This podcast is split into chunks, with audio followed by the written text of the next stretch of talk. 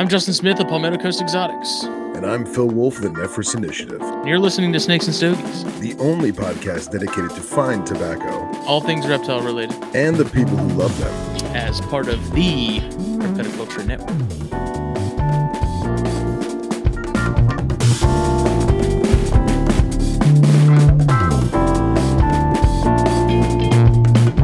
That was a very fast 30 seconds. I was like, man, this is this is taking a minute. Oh, ah. Hi. Oh, the socks. The Look at 'em. infamous toes. Oh. Oh. You know that that layout worked really well when we did THP uh, last week, though. I mean, it doesn't Yeah, do doesn't it's do because- here, It's but- because Ryan and I are too close to the camera. You know, you you and Jake and everybody were like leaning back, relaxing. Me and Cox were like, "Hey, what's going on? see my nose hair. Hey, how are you?" I was trying to show you guys my Yeah, I know. I didn't. I just I had to throw you out. my mangrove, only a year old. It's growing nice. What do you mean a mangrove? What kind of like a mangrove? I actually, it's it's either uh it's either a, a red or a white. I don't know. Um, I won't know for a little while, but uh, I raised it from a propagule that Anna Maria stole from me from a uh, from a, a garden show.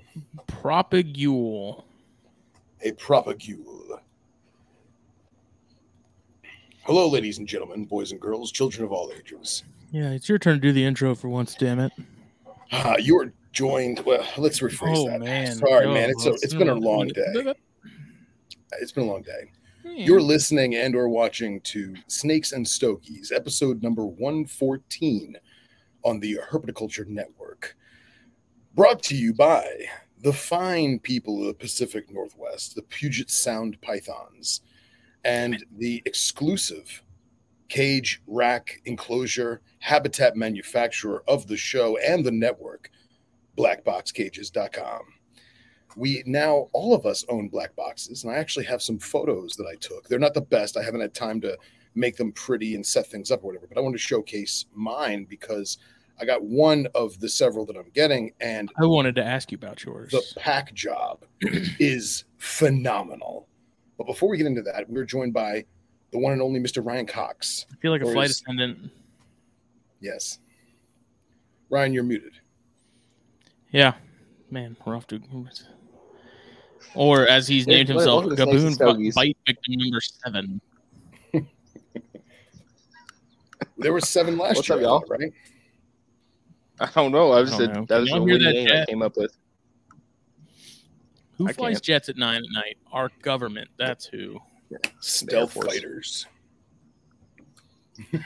I don't mind the jets, but I do mind the jets when I can't hear anything that's going on because they're flying above my house. Scott Iper says it sounds like a public service announcement. It is. Sounds like those- Don't worry about I'm those. MG 42s. Scott, I have not forgotten about the five questions thing. I just, I've been, I've been busy. We're gonna make it happen in the next like week. I'm gonna hit you up either tonight after we're done, or in the morning, or, or tomorrow, my morning. Not that's like your lunchtime, I think, because you're in the future, and we're gonna figure that out. But, um, there are I have two other five questions recorded, edited, and ready to go. They just have to be uploaded. So one's going to be coming on Wednesday, and the other one's going to be coming the following Wednesday. And I'm hoping to have more recorded by then. So completely unrelated. Just figured I'd let everyone know. Yes. Yes. Hmm. good, good. Glad you all, all lined out. Oh, Go- Darren go. Boswell, look at that. We got two Aussies in the house. Nice. Let's do it tonight straight after if Dang. you're game. I'd have to come up with questions on the fly, which I can do, I guess, if Phil and Cox sort of take the helm for a few minutes while I focus my brain power and harness it. Because when it comes to those five questions, I'll be completely honest, I put way more effort and thought into those questions than I do the outlines for most of these shows Nice. Nice. because I want them to be like good questions. that Yeah, and you don't not like to- the generic. Yeah. Catered to the questionee.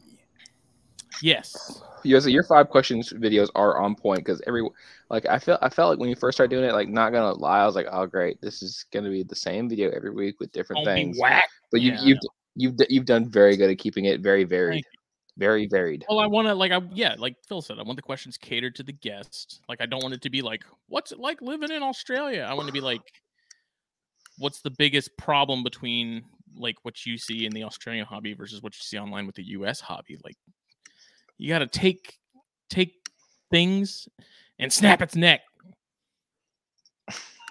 And turn it around. Like I, I actually like what Scott said. Scott said two questions from me, two questions from Smitty, two questions from or one question from I mean, Cox. I can do that if you guys if you guys think We'll of them, I'll write them down. Yeah, We we'll got, we figure got it Yeah. We'll figure it out.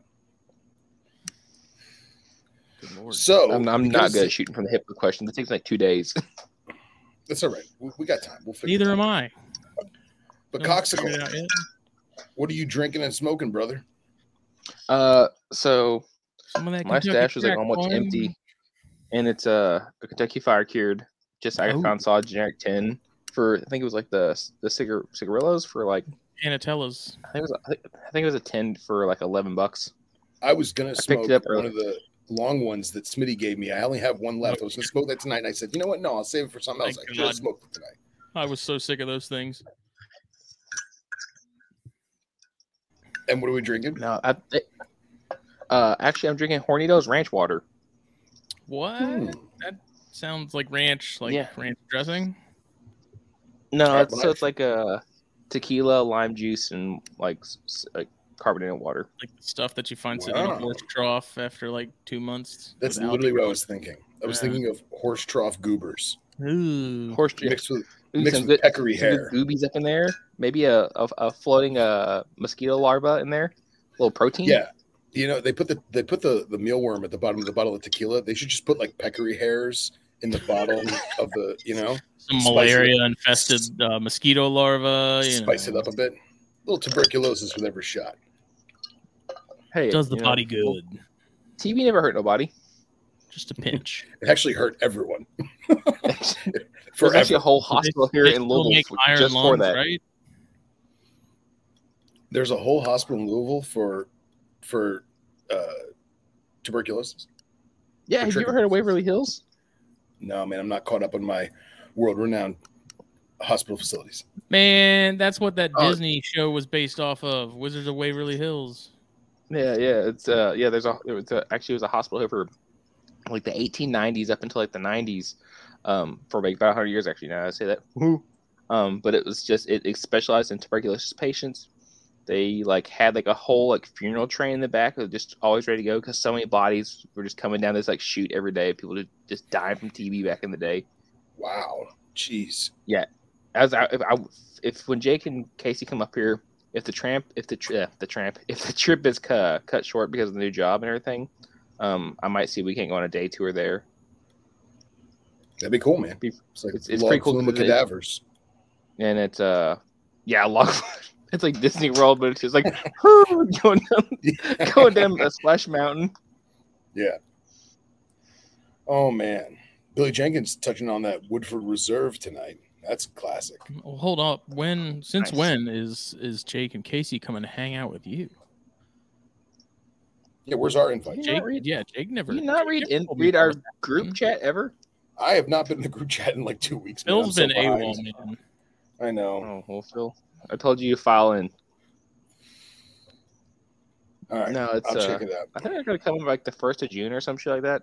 I gotta look again. We set a date. We were gonna go down to my parents' place, um, down on the border, but it's it's the new job's gonna make it kind of weird because I I'm off like I'm technically working five days, but I'll be uh off like Saturday night, Sunday night, and I go back to work Monday night. So things will fall kind of weird with that.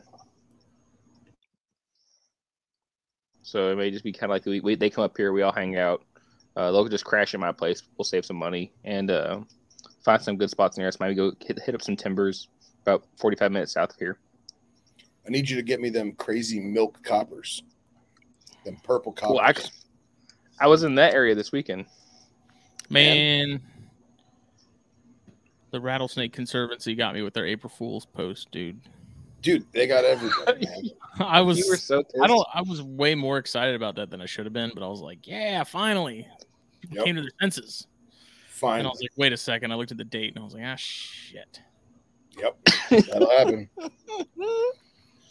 If anybody missed it, Rattlesnake Conservancy was like, Crotalus atricaudatus is now a full species after years of research and all these other things. So basically, canebrakes got to be their own species, which at one point they were either their own species or subspecies. I don't remember which one off the top of my head. Of course, Phil and I have talked about it a lot. and so I was, I thought it was legit. And I realized within about 30 seconds of posting, oh, sweet, check this out, guys, in the little group chat that I was like, wait a second. It's the first. Yeah, they got you pretty. You were so fired up. You were like, "Hell They, yeah!" they- well, they thing. picked up the, the one thing that everyone's like been waiting Yeah. for. Not not that it even matters, but still, just Billy Jenkins. Hashtag cane breaker bust. Cambridge- Uh, Oh, so, man. Smitty, what are you smoking tonight? I got my old standby man. I got some Neanderthals, some HNs. That's good, man. I went with my old faithful as well. Liga Privada number nine in a Toro. Ooh, nice. This is I, just uh, I'm, I'm the more I'm convinced this is like the best cigar ever made by a mortal. I don't I don't care what anybody says. Uh, I don't know, man. I don't know. Neanderthals are it. I haven't had a chance to uh, go to the tobacco store just because life and busy and time and it's a hike and I need to. I need to freshen Only up. if only we had someone that shipped cigars and worked at a cigar shop. I know, I know, I know. I always forget. I know. Well, that's what me. I went out last second to get these for the night because I was like, all I was down to was like, I think I got like a factory second, and I got a full size Kentucky Fire Cure in my case. And I'm like, man, like I was like, maybe I'll get a Cohiba tonight. Like I'm on like a little mini vacation anyway. And then I was like, nah, we'll go for quantity over quality. We'll get the little ten going. And I opened You it know- up about. Was you that? know who we got in at work? We got your Who's getting work? L40s. Ooh, Really? I might have talked to you about that. the- around haven't 15th. seen those in a just- hot minute. No, I have not seen those in a hot minute either. Speaking of hard to get sticks, what's up with the 99s, man? Uh, we've got like a whole box of them on the shelf. No one's touched them.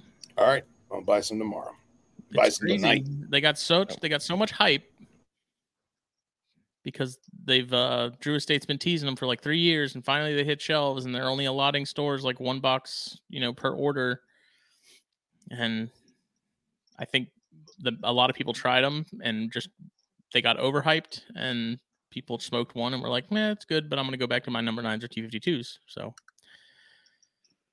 Drew Estate kind of shot themselves on the foot on that one, if you ask me. But That's what happens when you hype something up too much, you know? That's the worst thing when they hype something up to no end and then they just don't deliver. And it's That's not what a bad these range by any means, but that's the problem. It's like they They hyped it up. they kept telling everybody like, "Oh, you know, here's this cigar you're never going to be able to find. It's going to be awesome. It's- Check it out."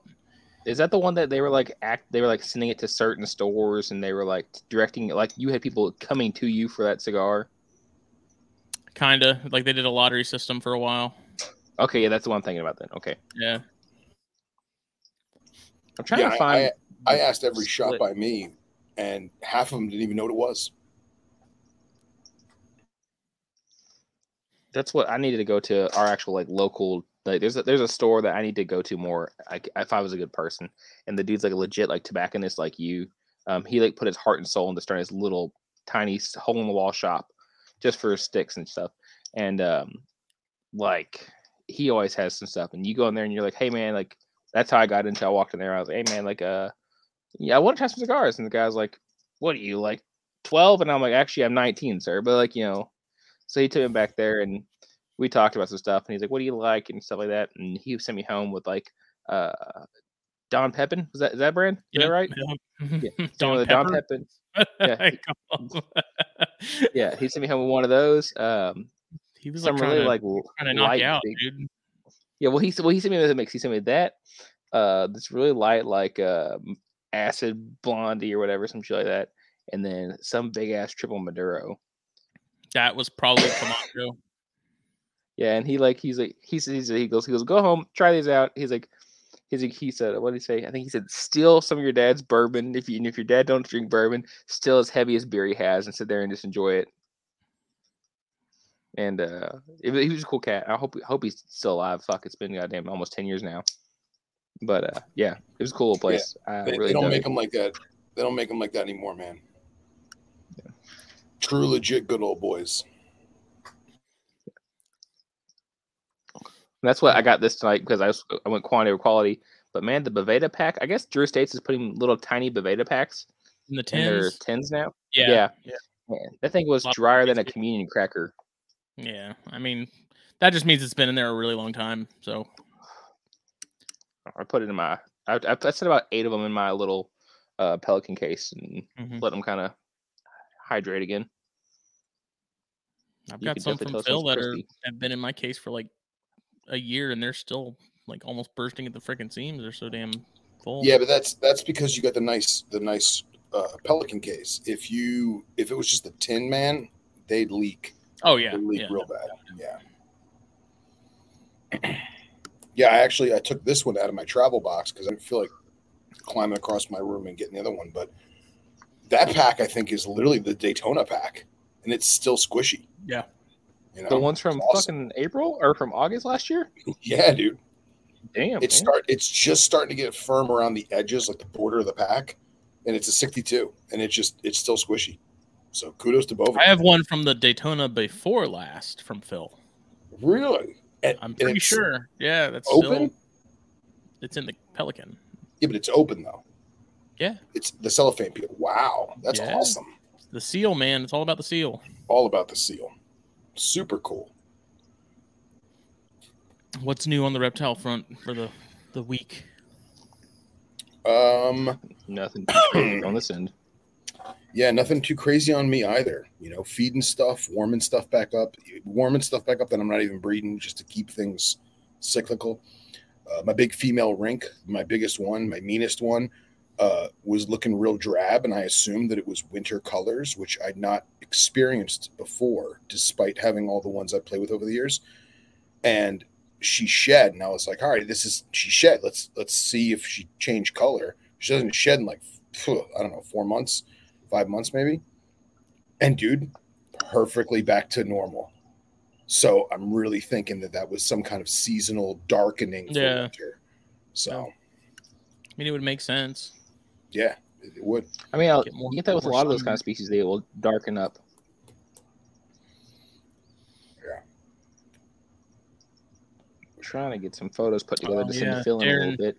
That way, that way you can kill some But time. uh, there's been good photos coming from the NPR gang in SoCal, which there has been. Yep. They've had a phenomenal trip. It looks like Man, it looks so cool. Scott says he saw a bloke get smoked by a Textilis. Oof. that's, that's always fun.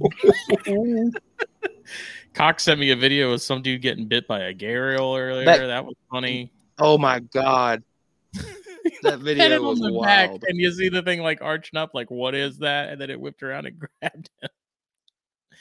Scott said it was hilarious, dude. Because he, did.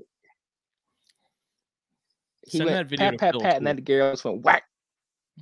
Hold on, I'm getting this album put together so I can send Phil some pictures from the reptile zoo. Well, it's funny because you can tell he got bit because it shows the like the the gharial's mouth open. And there's like blood all in it. Like it, Mhm. there's a spot of blood where it grabbed him. Man, I am no photographer like Casey Cannon. Going these Do pictures from the zoo, and I'm like, man, that's absolute trash ass. Dude, Casey's got some great photography uh, action. Dustin wants to know if we're coming out to Arizona this year. I wish. Yeah, unfortunately, I've I've already booked up. I've already allocated my time this year. I will not be taking a bona fide herp trip this year. So I may do something either before Daytona or after Daytona, but that's going to be about it. Other than local I stuff. do maybe plan something for 2023. I might might have to make that happen. Let's all just go to Costa Rica. Dude, I'm fucking dude because Kara has a friend and she's a literal Spanish teacher, and she's spent time in Spain, I think in Mexico, and uh, maybe Costa Rica and Panama, like doing like little study road trips and stuff like that. So like she could like get us around and you know keep us out of trouble at least. I know Let's enough see. Spanish to not get killed. That's a big thing right there. I know enough Spanish to So I'm about to figure out blow where, you up. where the bathroom is and how to order a beer. Mexico. I would. I mean, there. Mexico, man. That's the that's one of my top spots. We're gonna get into that in a little bit too, but No, because I think Costa Rica would be pretty dope to go to because there's some places you can hit that are like um, fairly resorty. So you could take your family with you and you could be like, excuse me, they can stay at the resort, hang out, do their thing, hit the pool. disguise it as a family the- vacation. That's it right there. Katie would be on to me real quick though. She would figure it out in a heartbeat before What? we even left. Before we even got on the plane, she'd know. She'd figure it out. Oh, yeah. There's thing is, you man, your cat's out of the bag. Katie's She gonna can- be like, "What are you doing?" She can read me like a book. She knows when something's out and I'm trying to find it. She knows all these things. It's Cox, where'd you send them, buddy? I'll sending them on Messenger to you. Okay. They're I- I sent about 20 photos, just something like you can throw some together whenever Smitty has to kill time in a second. I'm gonna run in here and grab another another ranch water. Okay. They, they have not shown up yet. I imagine they will shortly. Oh, there they go. Yeah, they're yeah they're, they're they were literally loading. Okay, cool.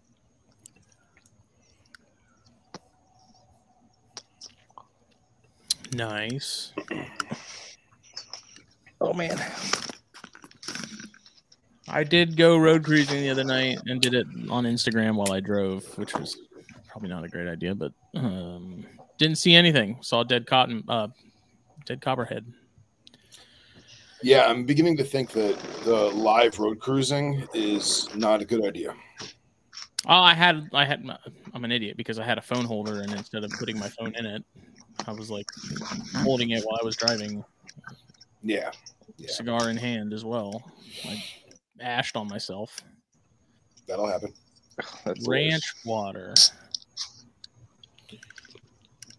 Mike said he found Not a that warm either. worm snake. It's, it's not warm, thank God. All right, let's see some photos. Worm snakes are cool. That was actually one of the first snakes I ever caught was worm snake. All right, here we go. What do we got here, sir? Oh my, that was so. This is. It's hard to tell in these pictures because like so you're trying to take it through glass in a dark building, but that is like a 14 foot fucking scrub python. So Really? in uh, yeah, Drive KRZ. Watermelon wall. So uh, KRZ is divided up into like you show up there, you pay your ten dollars or twelve dollars to get in, and then you show up to this little tent, and then they have their intern there, and the intern's like, "Hey, you know, welcome to Kentucky Reptile Zoo," gives you the whole spiel, like, you know, we are a venom extraction facility. Um, all these sheds you see around us are full of venomous snakes, mostly uh, western diamondbacks and Russell vipers. Um, you know, the whole thing, and then they direct you to different areas. And so this is from their area called Giants, and there's uh, a scrub python, a caiman lizard, a tegu, a reticulated python. Um, behind it, there's like a native tur- turtle habitat, which is I think so cool, but it was closed this time. And I think that's it. That scrub, so that is a that's probably about a three foot deep pit beneath it that they were they were filling up with water at the time. And that scrub, she had a head. I'm not kidding. Was as big as my hand. Dude, it- it looks like a four foot IJ. It does. That's what I thought it was at first. Well, You that's know? because that because that room that room is six foot deep, about probably ten foot wide, but probably from from the above the pit right there, it's probably three foot tall, and that's a whole cedar tree.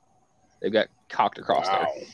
Wow. It, that that thing was truly impressive. There's the caiman lizard, and that was a I went with a group of people who were not reptile people. Like Kara's, um, you know, she deals with me, so God love her. Um, and her friends are just genuinely curious, and uh, they were in love with the caiman lizard because that hit that thing, it was in full color. The head was Oh, super yeah. bright. Look at that was tail. looking around. hmm It's it was pretty cool. Ooh, there we go. There we go. That's a western Agkistrodon. Nice. Which, so Phil, I, do you know? Did they lump all copperheads together? So, Depends on who you ask.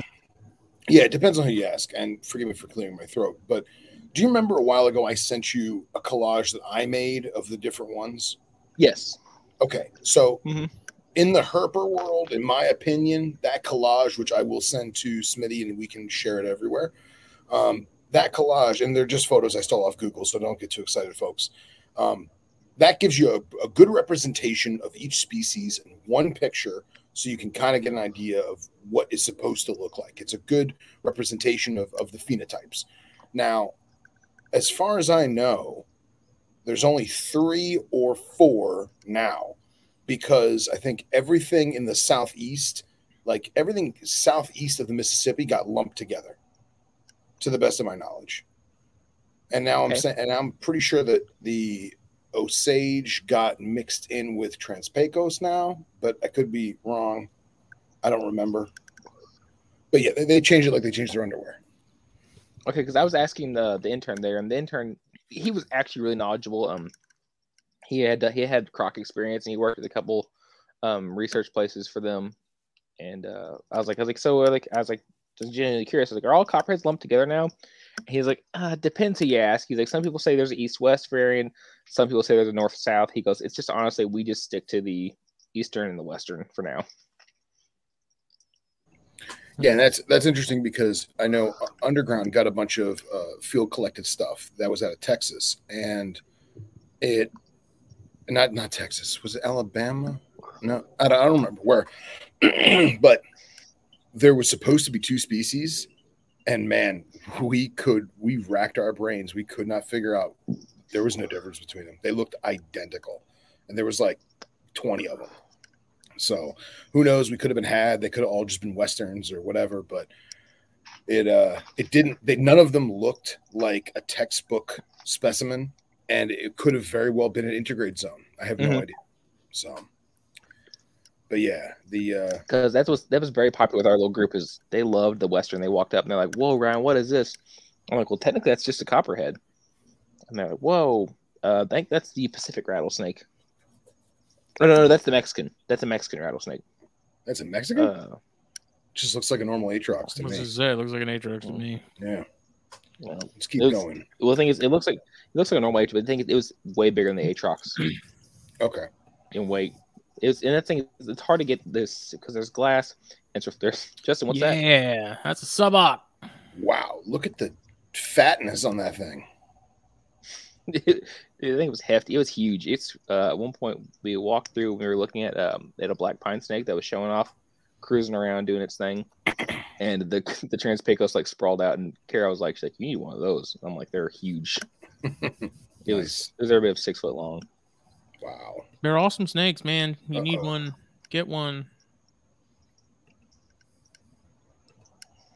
Facebook does it weird where it's like reversed. It doesn't make Yeah, any and sense. like It look, does. see how it keeps wanting to kick me out. Yeah. So there's Yeah. the pine. That's the big, yeah, the black pine that was out cruising around doing its thing, doing an old Neodesha. That's why I was geeking out. There was there was some stuff in there because you know KRZ's been around for a long time, and that's the old the big old six foot Neodeshas were cool as shit. Yeah, it's really cool to see them when they're not like all broken and cracked and crappy. You know. yes, Scott. in a, a potential hazard. Yeah. Right. Bunch of stuff in the tracks. Hey, look at that thing. Hey. Oh yeah, the the chondro they had mixed in there with in the this is in the tropical venomous house, and we walked in there and then Kara goes, uh, I point out point out she goes she's like that is a huge green tree python, and I'm like what? and she's like that is way bigger than any of the green tree pythons we've seen at Dominique's or at zoos or anywhere. I'm like that's a I think that was a hefty Biak. I'm pretty sure Yeah, it looks like a Biak. thick with two C's. Mm-hmm. Thick with two C's. Had the big dra- the big dragon snout where the snow's all flare out and stuff. That's a cantil. Nice. That was something I thought was pretty cool. I didn't know cantils were part of the Agkistrodon either. Oh yeah. I was How come really those are more popular? blown away by that. Um, I think because the ones that are really pretty are really expensive, and the ones that aren't is just like a elegant cottonmouth. Yeah, I don't know. makes sense. Yeah. Nice. I really love how the backgrounds are Oh. painted. Big old Mamba. Is that a Jamie? I can't remember if that was a Jameson. Yeah. Yeah, I think it that's a might Jamie. That's a palmetto corn. Is this a Philippine? Oh no, um Samar? I that's believe. not. That's not Samar. No way. I can't I can't remember. It's because there were so many that was the thing was like the cobras because you were a big elapid guy. So for me, like I look at the vipers and I really zone in on those, and the cobras. Whenever I start looking, I'm like, wait a minute, what is this again? I was looking over, I'm like, is this a black and tan? No, that's not a black and tan. It's all over. Nice. It's a, a, a huge, huge collection of cobras. The big ass puff, or no, that's Puffy. Yeah, it's a puffy. yeah, it's a big, the big puff. Equatorial spitter. I think it was It's yeah, it's Banded snouted. Mm-hmm. Zebra. I love like. I just realized there's a zebra in the background too. God, I can't believe I had to take that picture so many times because these are behind double glass. So there's a glass wall in the front, and then there's the glass of the cage behind it. And Because you- they're worried see the, glare. they're worried the Daboia are gonna teleport through both pieces of glass through Yeah, tiny right? space like they do in their now, were they saying this is Russely Russely, or are they calling this something else? I can't remember honestly. I wasn't looking at the. Okay. That was wasn't the one I was looking at. should have taken pictures of all I the was trying to some pictures. Well, I took a Yeah, picture. of a really couple light blacks. colored. You should have been ready for follow up questions. Yeah, right. I'm sorry, Justin. I was trying to. There's the black and white spitter they had. Yeah, it's Just sitting in the corner. Yeah. That thing was. I didn't realize how cookies and cream those things can look. Oh, I yeah. did not realize because I've seen videos and then I saw that one. Real life. I'm like, wow, that thing is literally black and white. Huh, that's impressive. Yeah, the lighting does not. Scott do it says stop justice tapping on the at glass. No, it's it's hard, so hard to get pictures in there. What was that? Oh, the best, the the levitator. Yeah, right. Big, uh, That's good. They got the new scientific name that heard no you one all- can pronounce. Is that a jumper? I, I, Yep. I, I took a picture of that one because I know you all always like say those things levitate and shit. Oh yeah, oh yeah, awesome. That's a big one, man. It's a good size. Oh dang, yeah. Look at that thing. Yeah, you was- figure that water bowl is probably uh, at least a 12 inch, if not a 16 inch diameter water bowl. Yeah, I think a lot of them were 12 inch water bowls because they had a Habu in one. That Habu was just oh, it, it we were in there and it got in there to soak and it overflowed the whole thing and the cage was just like filling up so fast. Nice, nice big old king. That K- king was that king was cool because there was so that where it was is there's a king and I want to say there was um maybe a rink above it and a red spitter. Cool. And the I'm king just was amazed just like to see a picture cruising, of a king cobra without someone's hand in frame with it. Or a rubber one. right? Well, I almost I, I almost did my hand in frame with it because um that thing was huge. I've never seen a full size king before. I've always seen them at zoos when they have like an eight foot one before they trade them out for something else that doesn't scare the shit out of the keepers as much. Oh yeah, And he was just they they said his name is Puppy, and they said he was 14 foot long and he's 25 years old. Wow. very cool. I was like, damn, that was some cool stuff like that I seen sitting around there. I thought like they had uh, the Russell's Vipers. They had a thing of I think CroFab, but it was in Spanish. Uh, and there was another vial. I think it was some Thai Red Cross stuff. Here you go, Phil. Nice, very. You can cool. see the next picture. The the the fancy worm snake. Holy crap! I was not expecting it to be that big. What is it? I, was, I couldn't read the label from here.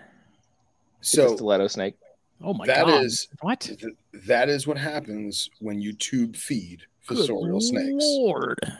Looks like a rubber ball. It literally looks like a rubber ball. Look at those fat rolls. Jeez, Like a busted can of biscuits. no wonder it's not underground. I was like, Jesus Christ. that was not meant to be there. What is Whoa. that? That, that I didn't send me that one. I didn't did. send me that one. Don't you, don't you put that juju on me.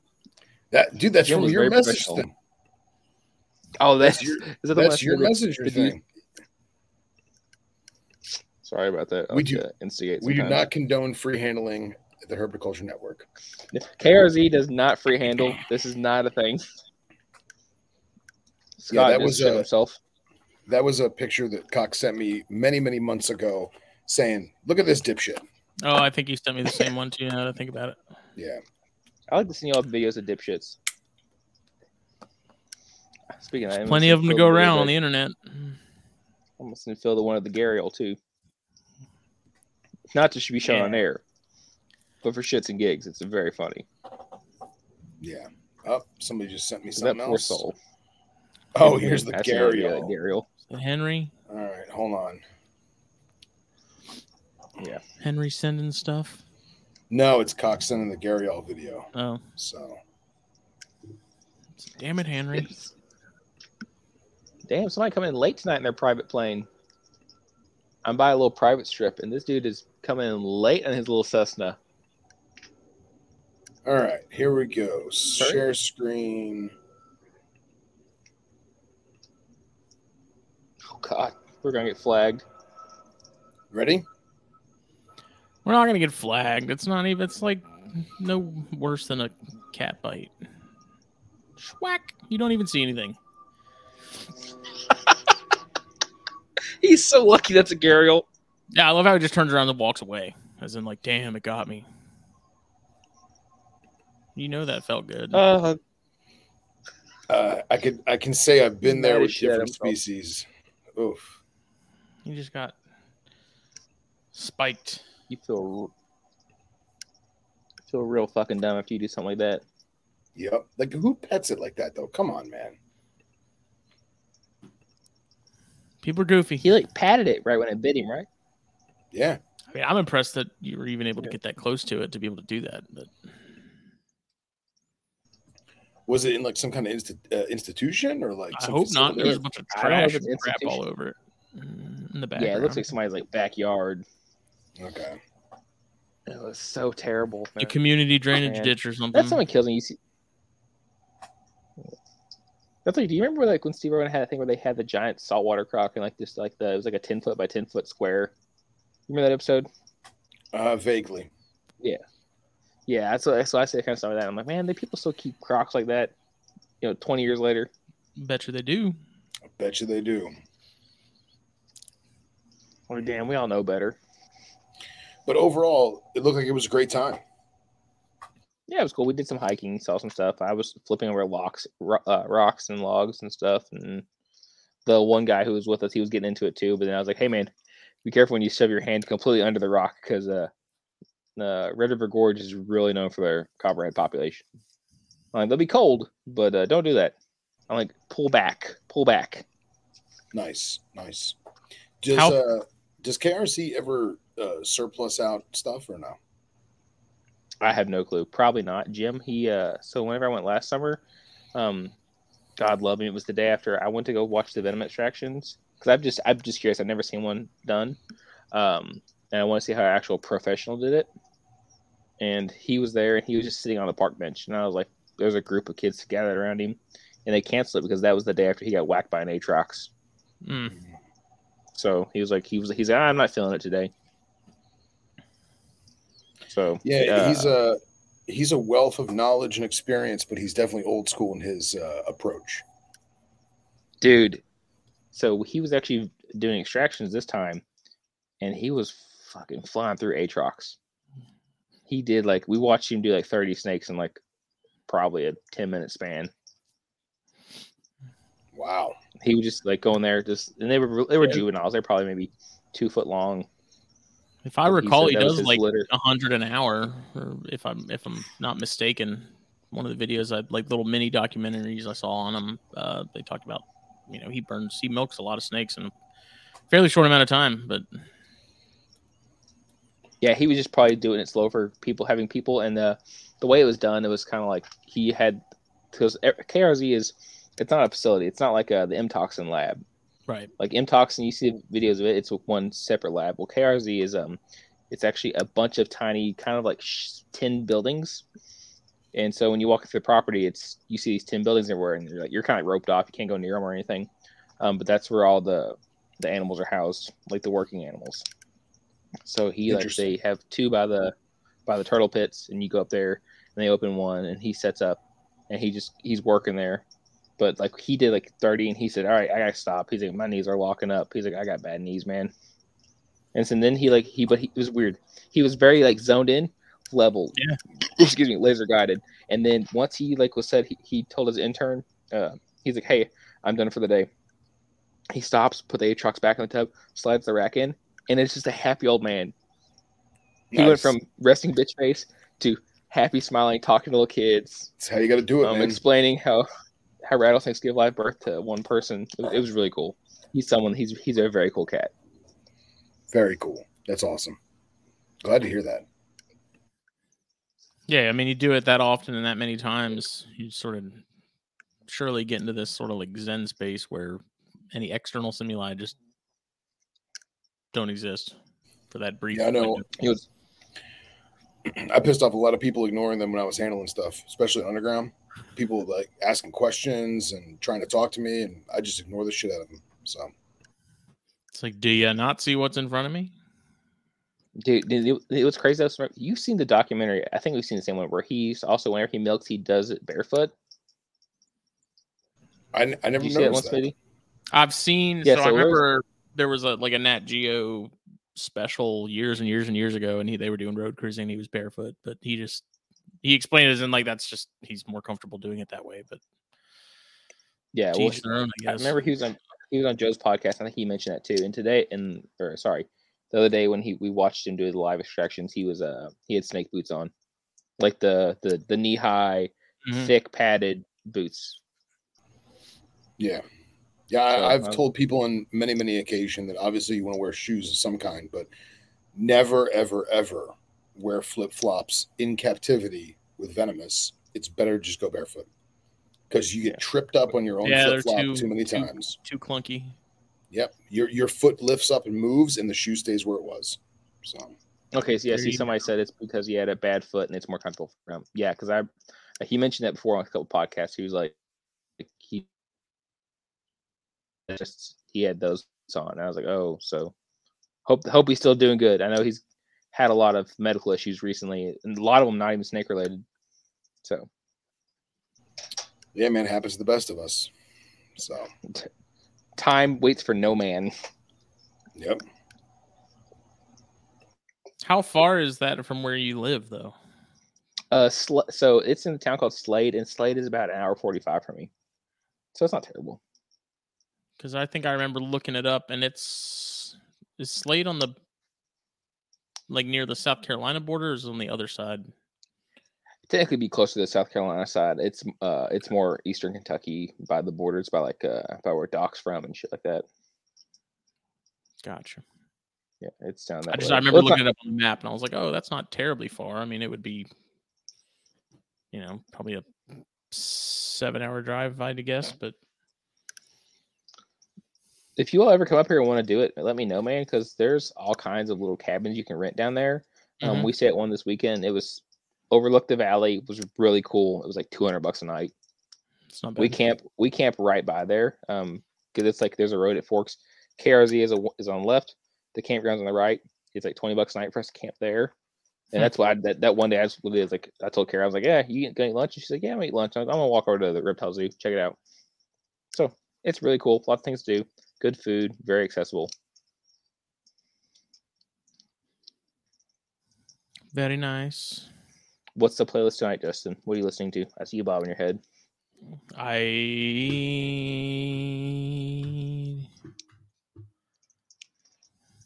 I don't know. It's just on random, Just on random.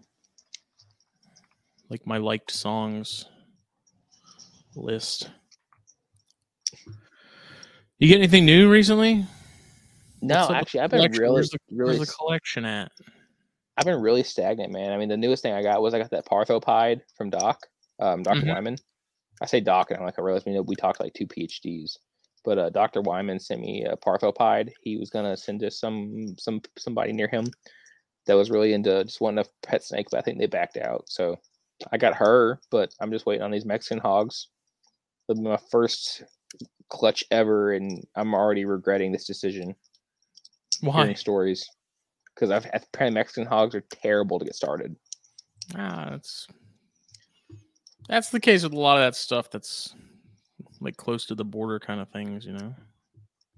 Apparently, I gotta get the frog glaze ready. I already hit up uh, Loafman about it. I'm gonna go to hit up Goodwill see if I can't get me a blender and go freeze some toads. yeah, I'm waiting for the perfect uh, Rhinella to hop across my yard because my little guy that I was keeping as a scenting frog, he died. Oh Sad no. panda. Yep. Yep. So now I got to find another invasive. Damn it, man. You were sending for the rinks? Well, I wanted to raise up a toad just to have so that in the future when I do breed them, I'm if I needed to scent, I had a toad to do it with. You know what I mean? And uh, instead of just keeping a frozen one, I figured I'll keep a live one. You know, grow them up, see how big I can get them. So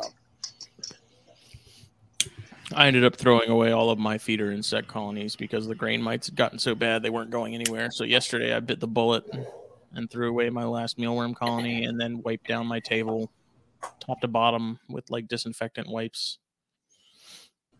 Well, dude, Billy gave me a whole nice starter pack of super worms, and I was going to try and breed them myself the way that he does. And dude, they just they just died in their Supers are a little yeah, supers are a little more little more they're not as easy as mealworms from from what I understand. Mine didn't do very well either, but Yeah, but dude, Billy's killing it with them. I don't know how he's doing it. So because it's Billy. it is because it's Billy. Yeah, it's 'cause Siggy asked, "Do you think Walmart frog legs would work?" For the rinks, Yeah, probably. It, it's not so much the meat, I don't think, as it is the skin. You know, mo- most of anything that I've used for scenting, it's always been skin. Like I like even with the pyros, I used girdle tail lizard shed and Mhm. wrapped a frozen thawed pinky in girdle tail lizard shed skin, and it worked. So I mean, I just I I keep telling myself I'm going to buy frog legs to do with the rinks because I've done it before, and you know, you guys are on the frog leg bandwagon now, and I don't know. they they have a scent. Like they have a they definitely have a, a smell to them that's Hmm. unique. Plus, part of me wants to go out with some of my good old boys and go gigging myself because we used to do that every like February and March, and this year we just didn't. So I got to get back in that.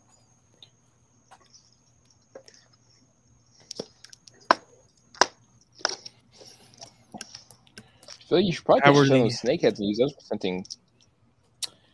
Yeah, I have bad luck with them, but my roommate, he's like a pro snakehead hunter, and uh, Mhm. dude, he was going out like every night, and I think he just got sick of it.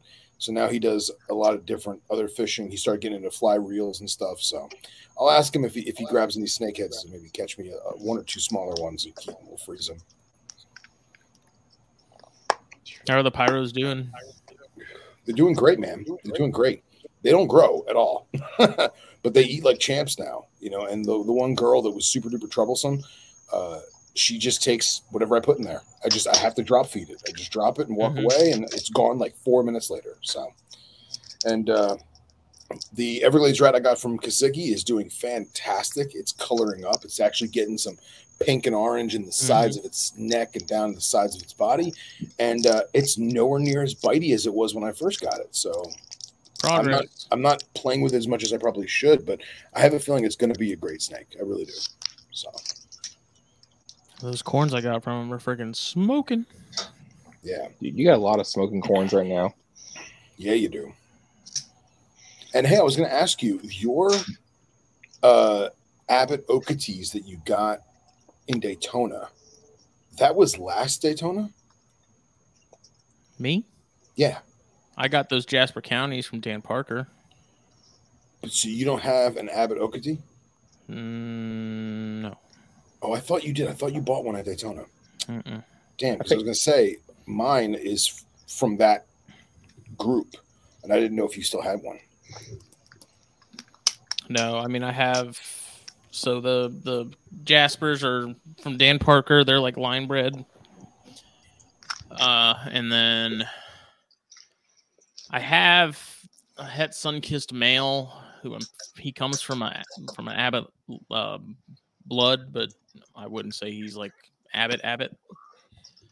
Uh, but he's I didn't get him at Daytona either. Why? okay. I wonder if you think about the the corns that Jake got, those smoking hot outcrosses. Yeah, those are the buckskins. Maybe. we got from Tony Yeah, no, D. yeah, I remember he got buckskins. Maybe. Yeah, because those were those were weren't they like they were like super refined buckskins, and they were outcrossed to an abbot, right? I don't remember. Or something like that. Those were those things were cool because him he got the he got the outcross and the Middleton got just the straight line bred ones. I'm like, man, that's gonna be cool to see those down the road. How those Yeah. could color up. Yeah, I forgot Middleton had them. Yeah, he bought them before Jake did, I think, right? Got to no, be the Jake bought show. them first. Yeah. Oh, okay. Yeah, because I drug. I saw the the Abbott Outcross, and I grabbed Jake Brotz by the ear, and I said, "Come here, buddy." yeah, the show of colubrids. Man, what a show. That was a good show. That was a good fucking show. Mhm. I'm gonna be sad if I can't go this year. What do you mean if? Come on, man. You got plenty of time. Well, I think it's just like I said, it's gonna be weird. So I'll have to work. If I get this job, my shift is third shift. Then I'll have to just like get off work, go to the airport, get on a plane, fly down that day, stay for the night, and then leave Sunday night. Hmm. It's doable, man. But did Justin just say me too? No, I mean I'm planning to, but my I, my employer is uh, you know, he he has his moments. Your employer is a Plenty. terrorist. Plenty of time to figure it out. Plenty of time. I put it on the calendar already. Good. I, like, Good. I've been trying to plan, plan ahead and make sure it's like well known. Good. The uh, my guess how the Pieds are doing. The Pieds are doing really well. Um, I've had them together off and on. Male's been trying like hell. Female's been kind of she's resisting. Uh, but I mean, other than that, they they're doing great. Like they're eating fine. I'm not having any issues. So I definitely plan to be there at Daytona. I just like I said, you, there's sometimes things happen. So I'm not I'm not guaranteeing it, but I'm at about 98% right now that it is going to happen. So Yeah, that was my thing. I, I was for sure gonna go there with my job I have now, but because it's a European company, so they're like, everybody should have three weeks of vacation no matter what, you know, stuff like that. And this new company, they're like, nah, you get one week your first year, buddy. Don't mess this up. And I've already got a pre- prepaid trip to Orlando in the summer for some like family fun, expensive shit. So uh, I can't cancel that one. Cost too much money. All right. We'll see what happens. You all should come up for Tinley though, because I will be at Tinley. That is gonna happen. there's just too much there's too much stuff. To There do. is too much. Too like I gotta I gotta pick and choose what I can and can't do throughout the year because you also have family stuff and birthdays and things I have to be around for, and so like Daytona is pretty much the one at the top of the list, and it's like anything else that can happen is a bonus as far as like reptile related stuff. So Yeah. Yeah. True. Daytona is the like take no prisoners. That's got to happen. Uh, you know, end all be all. So. Ooh, Scott that's a asks. Yeah, which is the biggest herp show in the U.S. that will blow an Aussie's mind? I would think the October Tinley. No, So yeah. I've never been, so I wouldn't know. So I No, would say neither either have I. October show. um, uh, so that's a hard one because I've been to I've been to both, and October Tinley is a blast. October Tinley has a bunch of vendors. October Tinley has a good spot because it's all it's like it's like it's it's Daytona, but one step further, the hotel is also the convention center. So whenever you're done with the expo and they close it down, you go to the auction, you leave the auction, you go to the bar, and everybody sits there and you know has a beer, has a burger, has a great fucking night. But Daytona, man, Daytona was awesome because it was a big space. You weren't super crowded like you are in Tinley because it's not jam packed full. But also, Right. I went to. It's hard. You're also sweating just from the walk from the center to the hotel because it's August in Florida. Yeah, that is true. I don't know. It, it depends on what you want. If you want a show that's just, I just about cut my thingy. Um, if you want a show that is just hurts, hurt people, everybody's doing their whole thing, and you're just it's reptiles all shit. Tinley's a good one. Tinley's a really good one. And Tinley, you will see some off the wall stuff. Um, but man, just because y'all are my friends, I kind of like Daytona a lot more. Granted, Daytona involves some shenanigans, as always. But uh, man, it was, I, I had I had a lot of fun. Granted, the second year I went to Daytona or to Tinley Park with Carly and Joe Phelan and the whole gang, that was a blast too. Matt Minatola had me crying, laughing multiple times. I once had an employer get mad. I actually took days off that were scheduled months ahead of time. They said, "Don't let it happen again." So I said, "Okay," and quit. Good one there. That's how you do it right there. Oh man, yeah, Yeah, I- they, I- I forgot the the to- U.S. the U.S. employment model is like beg us and lick the bottom of our, our shoes if you want a day off. Right. You know, So I, you I, can agree pay us to go to go on vacation. I think Scott's right. If you want to do herping, like if you were going to be an Aussie, come over here for a holiday and take two weeks off, dude. Ha- imagine having a week off doing like a road trip from like northern Florida to South Florida, and then you like come back up to Daytona, hang out Daytona, and do like a little bit of like Central Florida stuff. Yeah, Yeah. go do some coastal, uh, some coastal playing and stuff like that on the. see some Florida cassowaries. See what a real cassowary looks like. Go find a monkey in the on the in the Central Florida. yeah, that that would actually would be a super cool, super cool trip. You know, See some See- sweet ass diamondbacks. Gendra make a good point though, because they like the people and the weather. So I mean, if you're Yes. up in like the Tinley area and Chicago and stuff, you're probably gonna like Daytona more because it's not covered in snow. Mm-hmm. that's true. That is true. So Yeah. Also, but here's the other thing too: is like, have any of us ever been to Pom- Pomona? See, I I feel like because there's West Coast, East Coast. I feel like Pomona. I've never been. I feel like it's a bigger show. it's the super show for a reason. I know, but like nobody ever puts it in the running. It's always just Tinley and Daytona. Well, that's because you got to think the reptile hobby is very is extremely whether you like it or not is very Midwest and East Coast. The West Coast, the West Coast is just like I don't know. I feel like it's stepping into it, and there are some big guys in like the Southwest section, but like it's grown up, especially with apparently back in the day, like everybody was like coming up and hitting up like the Midwest shows like Columbus, Ohio, or the Steel City in Pittsburgh or Hamburg and stuff like that. Yeah, It was very East Coast and Midwest centric. So Yeah. the West Coast, I, I wish I could go. I, I thought about it a couple times, like maybe going to California, but California, am I right? Um, yeah, yeah, yeah. it's it's it's very hard to. and I've heard that getting a room is expensive, renting a car is expensive. Just the show itself, it's like if you're going there, you're gonna spend a couple thousand dollars. Yeah, yeah, that's true. What's the what's the room rate hookup in Tinley? Is there one or no? I think there is one. I haven't looked yet this year. Um, there's a couple hotels around there. There's the Holiday Inn, which I'm pretty sure at this point is booked out. That's the one that's attached to the convention center. Okay. Uh, I usually stay across the street at La Quinta. It's pretty cool. Um, a lot of people go there. You get up in the morning, eat breakfast, and you just see USARK shirts everywhere. nice. Everybody's all has their raccoon eyes, like sitting there eating their bagel, like, oh, I'm so hungover. I need out. I need need carbs. excellent. The way it should be. I don't know, man. I'm stoked. I'm ready for Daytona. It's crazy. Like we see each other once a year in some cases.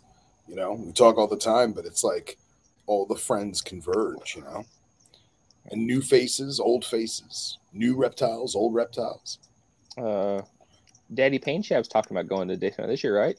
Yeah, uh, he. Uh, it's up in the air from what I gather in terms of how he's getting there, but from what I gather, he is coming. Uh, I think he wants to drive Ooh. because it's only like 16 or 17 hours, Only. but he loses essentially loses a day in the beginning, loses a day at the end, but he can do whatever he wants. He can bring whatever he wants. He can bring back whatever Right. he wants. You know what I mean? Sure. And speaking of someone who used to do a 16 hour drive uh, minimum twice a year, it's not that bad. It's not that big a deal. You know, just get some tunes, some podcasts, and just keep on trucking. Yeah, that's true. I guess. Now, just- then, but then again, when I was doing it, it, it, it gas was only you know a dollar fifty a gallon. But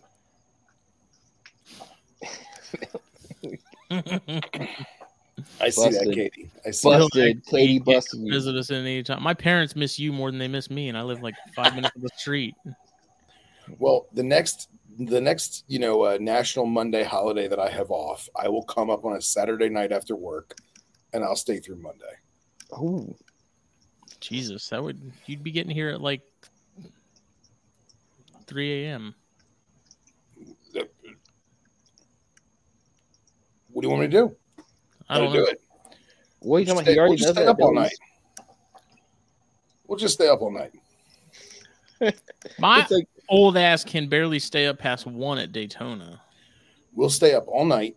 We'll just drink bangs and look for nocturnal animals. We'll At a- get some At a Breakfast, the bangs take a nap. Work. uh, They lose their they lose their Yeah. efficacy. I agree with that last comment right there. Need a big show in TN or Kentucky. Screw San Florida. you can hold me to it, Katie. I'm actually looking up how long it takes me to get from my house to your house right now. It's got to be like twelve hours. Yeah, I think it is 12. Let me see. No, it can't be 12. What's the It closest takes me, airport it takes me 12 hours to get to Raleigh. Okay, nine. Hey, Sasquatch, what's the closest airport to you? Uh, Savannah, Savannah. That's what I figured. Savannah Hilton Head. It's the it's a tiny airport. Do people actually uh, fly into there? Yeah, yeah, that's oh. where Oh. I went. I left for San Antonio through there. Oh, okay, cool. Dude, we were way off. If I leave right now, it'll be six hours and 56 minutes. Oh, dude, that's nothing. No way. That's that's nothing. It- That's dude, nothing. look. That's I'm wild. make sure I don't show your address. Hold on. I'd be terrified if people sent me snakes. Please don't. Take my eyes, but not the snakes. No, don't send me snakes. No. You all say that till Justin gets a stupid ass. like- Email buff. yeah, right. Hey, I didn't talk to you about that. Yeah, I know. I, I didn't talk to you about I forgot about it today. I almost said something out loud. And I was like, I'm gonna shut up. My wife's Uh, watching. Shut up. I know that's. I'm. I'm behaving. I'm behaving. Yeah, the the the longest time in relation to distance is from Savannah to your house. Really? The rest of it's just straight up 95. So you got to add three hours for Phil's excuses whenever he gets there. Oh, burn. Burn. I remember we were at Billy's. We are looking at the snakes and goes, "Oh, Phil's on his way. He'll be here in like you know an hour if he drives the right way. Probably three hours with excuses." Well, it's funny. The last time I went to Billy's with when, when I was meeting Casey there, uh, I did it in the in the correct amount of time. You And I think- no trauma hawks or anything. Dude, no no trauma hawks, no jackknife trailers, no construction. It was just smooth sailing. I just did it, you know, because dude, highway highway 60 sucks, man. And it used to be where I could take 75 and it would it was like 50 or 60 miles farther, but less time.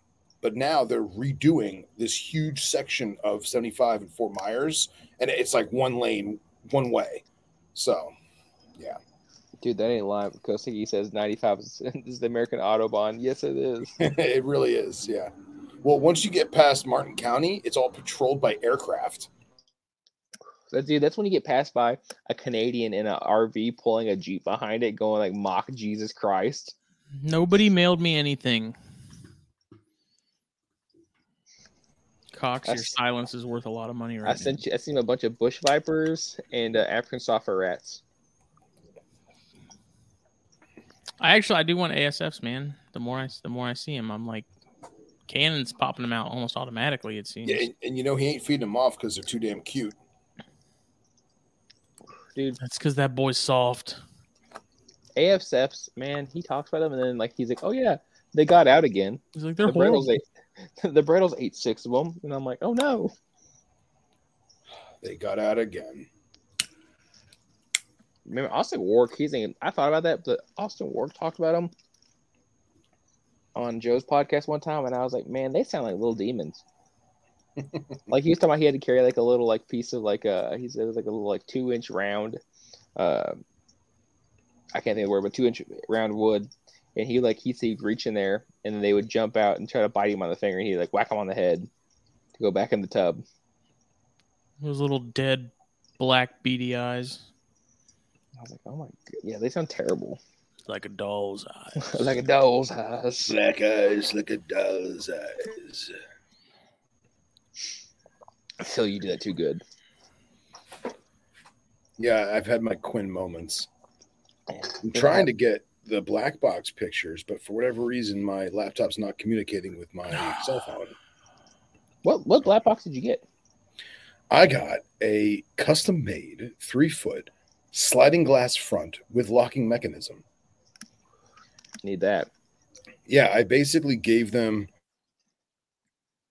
I basically gave them what I needed for and this is gonna sound cockamamie, but I needed cages for the Field's Vipers, the Rinkhals, and water co- or uh, water covers, water pythons, excuse me.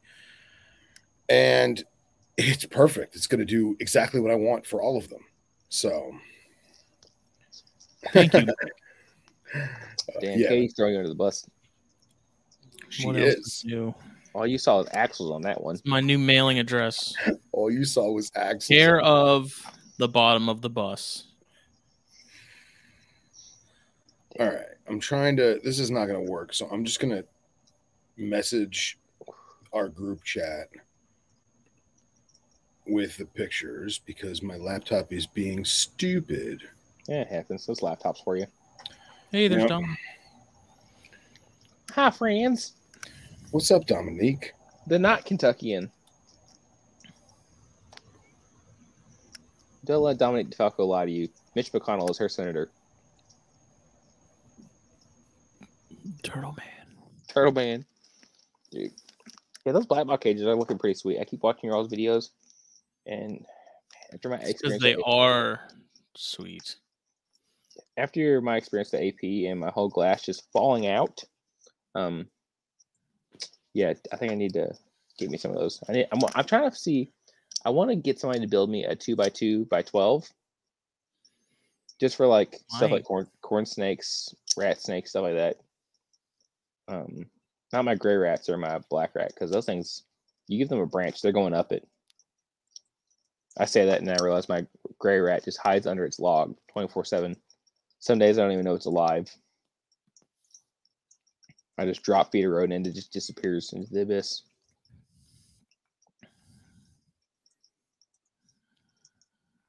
What am I looking at? God, I'm blind. Phil's intense burning eyes. I'm gonna I'm gonna pull them up right now. You don't gotta you don't gotta do anything. All right. So I Yeah, um so Phil got some of the new sliding fronts, which are a new. Basically, the model that Phil got is like a new model or version of I want to say the XT3 or XT4. Yep. Yeah. so basically I I wanted to have New a, and tampons. what is going on? Tom said, I want a Snakes and Stogies where Kendra and I interview Katie, Anna Maria, Anita, and Kara. Call it Duotars and Tampons or something. That's fantastic. I cannot wait to tell Anna Maria that. No, there's too much blackmail. We can't. We have to stop that now. That idea is done. That's it, it- we got it. It's going to happen in Daytona. The male ego. The male ego is too fragile for this. This cannot Look. happen. There's the Perry the Platypus video of me floating around out there. I have no shame anymore. I don't care. This is uh, good, uh, man. Uh, I'm, invinci- I'm impervious to this shit. Don't make me pull it up, please. I will pull up the, the platypus video. Show us the cage, damn it. Hold on, I gotta get the platypus. Well, oh, do you have it favorited or something? Or you just Of pull it like course. Dude, Oh, I there's like love it. five people that have it saved on their phones. um, Oh, it's fantastic. I was on one of my old phones until I broke all of them. It's fantastic. Oh my god.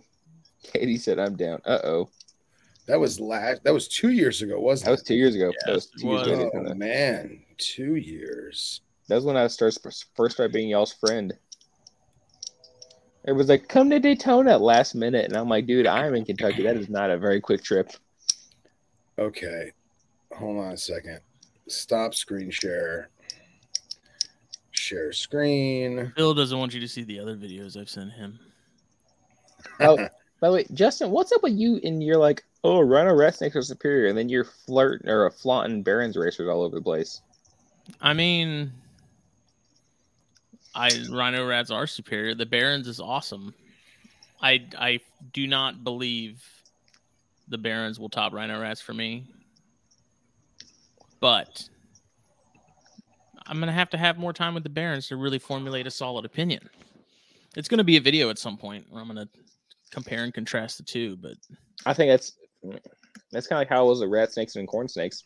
I thought corn snakes were pretty cool, but I'm like, ah, I just like rat snakes more. They're I just I don't I don't know, man. I love the rhinos.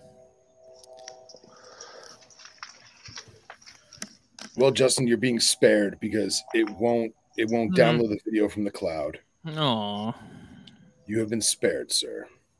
oh, Ty said she's down too. oh man. Dude, Oh, that is nice. that- no. That's got first off. That's got to be your own live stream for uh modern Medusa. Okay, Yeah, it should be. It should be. don't be using THN to make yourself famous, Dominique. Secrets of the THN spouses. A behind the scenes look. All right. It's So, like 60 Diane Sawyer, but it's just Dominique DeFalco. so back to Black Box, if we can. I was in correspondence with Jen, and I'm not used to having a enclosure this large shipped to me.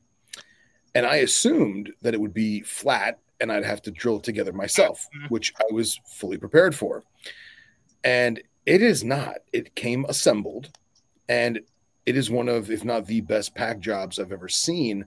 Um, now, don't get me wrong, like our good friend Sean Wagner, who made me my favorite rack of all time, his pack job was phenomenal. It just there were some issues with the shipping provider FedEx. Oh, sorry, not FedEx, and uh, it got destroyed. But this pack job, I cannot tell you how awesome it was. So. I only got one cage because I want to make sure that it was the right size and where I wanted to put stuff and, and kind of play Tetris in the room. But the box is huge and it barely fit in my vehicle. Um, so I'm kind of glad I only got one of it one at a time. But this is me after initially opening it up. And I, I had to take a picture like this because it just shows the attention to detail. Because not only is it uh, bubble wrapped on the outside, but there was individual corner pieces and panel pieces of dense styrofoam that was saran wrap or cellophaned around it. So if I go to the next photo, you can see how it was just perfectly packaged in there. And I was dude, actually those, worried. What's that? I was those corner pieces are a lifesaver whenever you come to shipping stuff. You can put those little corner pieces on like a cage or rack. Man, it is. It, it will protect that cage or rack so much. Oh yeah. So I opened the top and I was like, hmm, how am I going to get this thing out? Because you can't. It, it's too big and I'm too short to slide it out the top. I figured, Just well, I don't gotta want to. cut the box off of it. So I just I just cut the box off of it, and there you can actually see the attention to detail in terms of how it was wrapped, how the cellophane, and what you're looking at right now is actually the the if you're facing the Yeah. cage, the left panel, um, and the ventilation holes are phenomenal because you have small pilot holes for cross breeze, and you have those long lateral cuts in the corner. It just it just worked perfectly. So after I peeled the thing like a banana then we saw the actual glass and it- it's a very very dense plexi i don't know if it's acrylic or not but i was shocked that they actually shipped it in the, in the, the, the panes of glass in the actual cage because i was like man that's so much flex and it's just going to crack but the way that the glass fits Yeah. in the track is like reinforced. flawless. So you can see here, I cut this side off, and uh, this is the actual locking mechanism, which we'll talk about in a second. A fan came inside of it. Look Yes, it did. It came with its own fan. Right? Came with a fan, sweet. So these are the keys for the lock, and the lock is really really cool because it doesn't stick on, it doesn't slide in. There's no little screw to keep it tight in there. Basically, the it's like key. the the weird pin looking one. I've never seen anything like it. I was playing with it when we were at the Marietta show. I was like, I've never seen a locking key like this before. I thought it was interesting. Yeah, absolutely awesome. So basically, the key is a pin itself, and it slides into the keyhole. And when you turn it, it unlocks the locking bar, and then the whole bar stays attached to the key, and you pull the key out. And I'll get better pictures of it later. I, I was so excited and and and you know trying to finagle this thing, I didn't think to take a picture of the key. It felt like a But- schoolgirl so- again. I, literally giddy like a child. It's, so it's not the kind of like that. My AP, uh, uh No, my AP rack has a uh, has the key, and so its key is if you look at it like this, so it'll go in in one piece, and whenever you turn the lock, it kicks this back like that, so it keeps you from pulling it through the hole. But No, whenever no, you unlock this- it, it goes like that and it pulls all three straight. Yeah, this the the the key itself is essentially the locking mechanism, and when you pull the key out, the whole core of the lock slides out, and the glass can slide and move freely. Hmm. Yeah, Cool. it's, it's interesting. Because that's one of my biggest problems with my AP cage is so it's because it's such a it's the room for error is so small because you're just using basically the key is the lock as well, but it's so fine of where it's it does it that rotation is if there's any dirt or debris or God forbid you use cypress mulch, uh, you have to like scratch it out and then that way your cage can get to that you know that give you that room so it can spin and lock. It's cool. I like that. It's good design. Oh yeah. So if we notice here, you can actually see that there is a very very good substrate dam.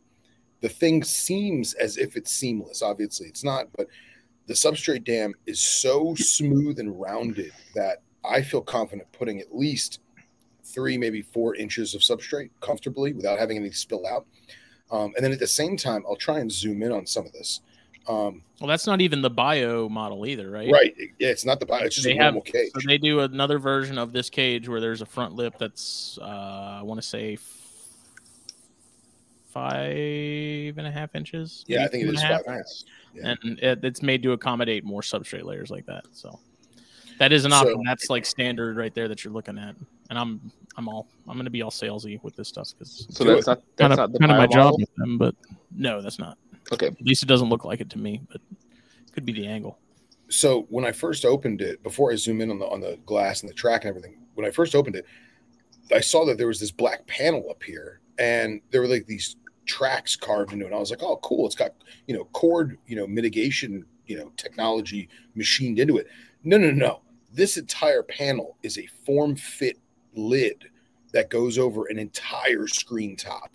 Oh, nice. So it actually has like a perforation on the inside. I'm imagining that's if I wanted to cut it, I could and cut it to shape to fit whatever. But I like it because I can have an entirely open top. Or if I want to seal it in and really maximize humidity or whatever, I can just put the lid back on. Uh, don't mind my flashlight. I just stuck it there so you can kind of see inside the cage. Um, but if we notice here, you have little handles which protrude just enough for a snake hook to loop onto it and slide, which I thought was fantastic. Um, there looks like they're screwed in and, and maybe some kind of adhesive. Um, but if you'll notice here, see how this is just like silver here, this gray area? This is actually a track stop. So this outside pane of glass stops on this track stop before it hits the handle, which I thought was genius because I can't tell you how many times I've had a cage like this with some kind of plastic knob or plastic, you know, handle, and I go to slide the glass open real quick and it smacks it and cracks it and breaks it. Mm-hmm. So the fact that they thought to put a track stop in, I think is just Well, I just like the fact that it's sandwiched in there. Like you don't have to open track to where things can easily get right. get in there. You know, they're Right. like that glass. Like what you see on the front of that glass is also on the back of that glass. It's not just you know a slight what like half inch little lip behind No, it, no. keeping stuff out of the track. Like it, your odds of getting crap stuck in that track are much slimmer. You know that way than. Uh, you know, like a like a Neo or something. Yeah, so I'm I'm very very impressed. I can't wait to get the more of them. Uh, they've they've got me. They've got me as a user. Got me as a customer. Um, I was going to set one. I was going to set this one up as a simple setup with just newspaper, hide cave, water bowl, that kind of thing. And I decided I'm gonna let me wait. I'm really gonna do it up nice. So I've got a bunch of foam that I got to cut. Uh, I have uh, Nippers going to bless me with some landscape photos for backgrounds, and uh, I'm gonna do this one nice. I'm do them all nice. So- You're not gonna hand paint them like they did at KRZ. no, I Put wish a I was zebra that. in the back. Put a I zebra I in the was that background. talented. I wish I was that talented. And the nice thing too is these are all stackable as well, and they come with little metal pins that the cage on top sits into, and that just keeps them from shifting around. And they're Now- racked from the same way. Another question with these is so, for example, um, I haven't seen it in a very long time, but I thought it was a cool system. Don't know. if Maybe somebody with engineering experience can tell me if it's a bad idea or not. Um, I want to say maybe it was Bowmaster back in the day used to make cages where they would put, uh, you could get, I think it was like a six inch spacer in them that locked into a pin system just like that. Uh, that you could that way you could could fit your UV UV lights in there or anything. You couldn't fit a heat heat lamp in there because just the height and you'd be like too close.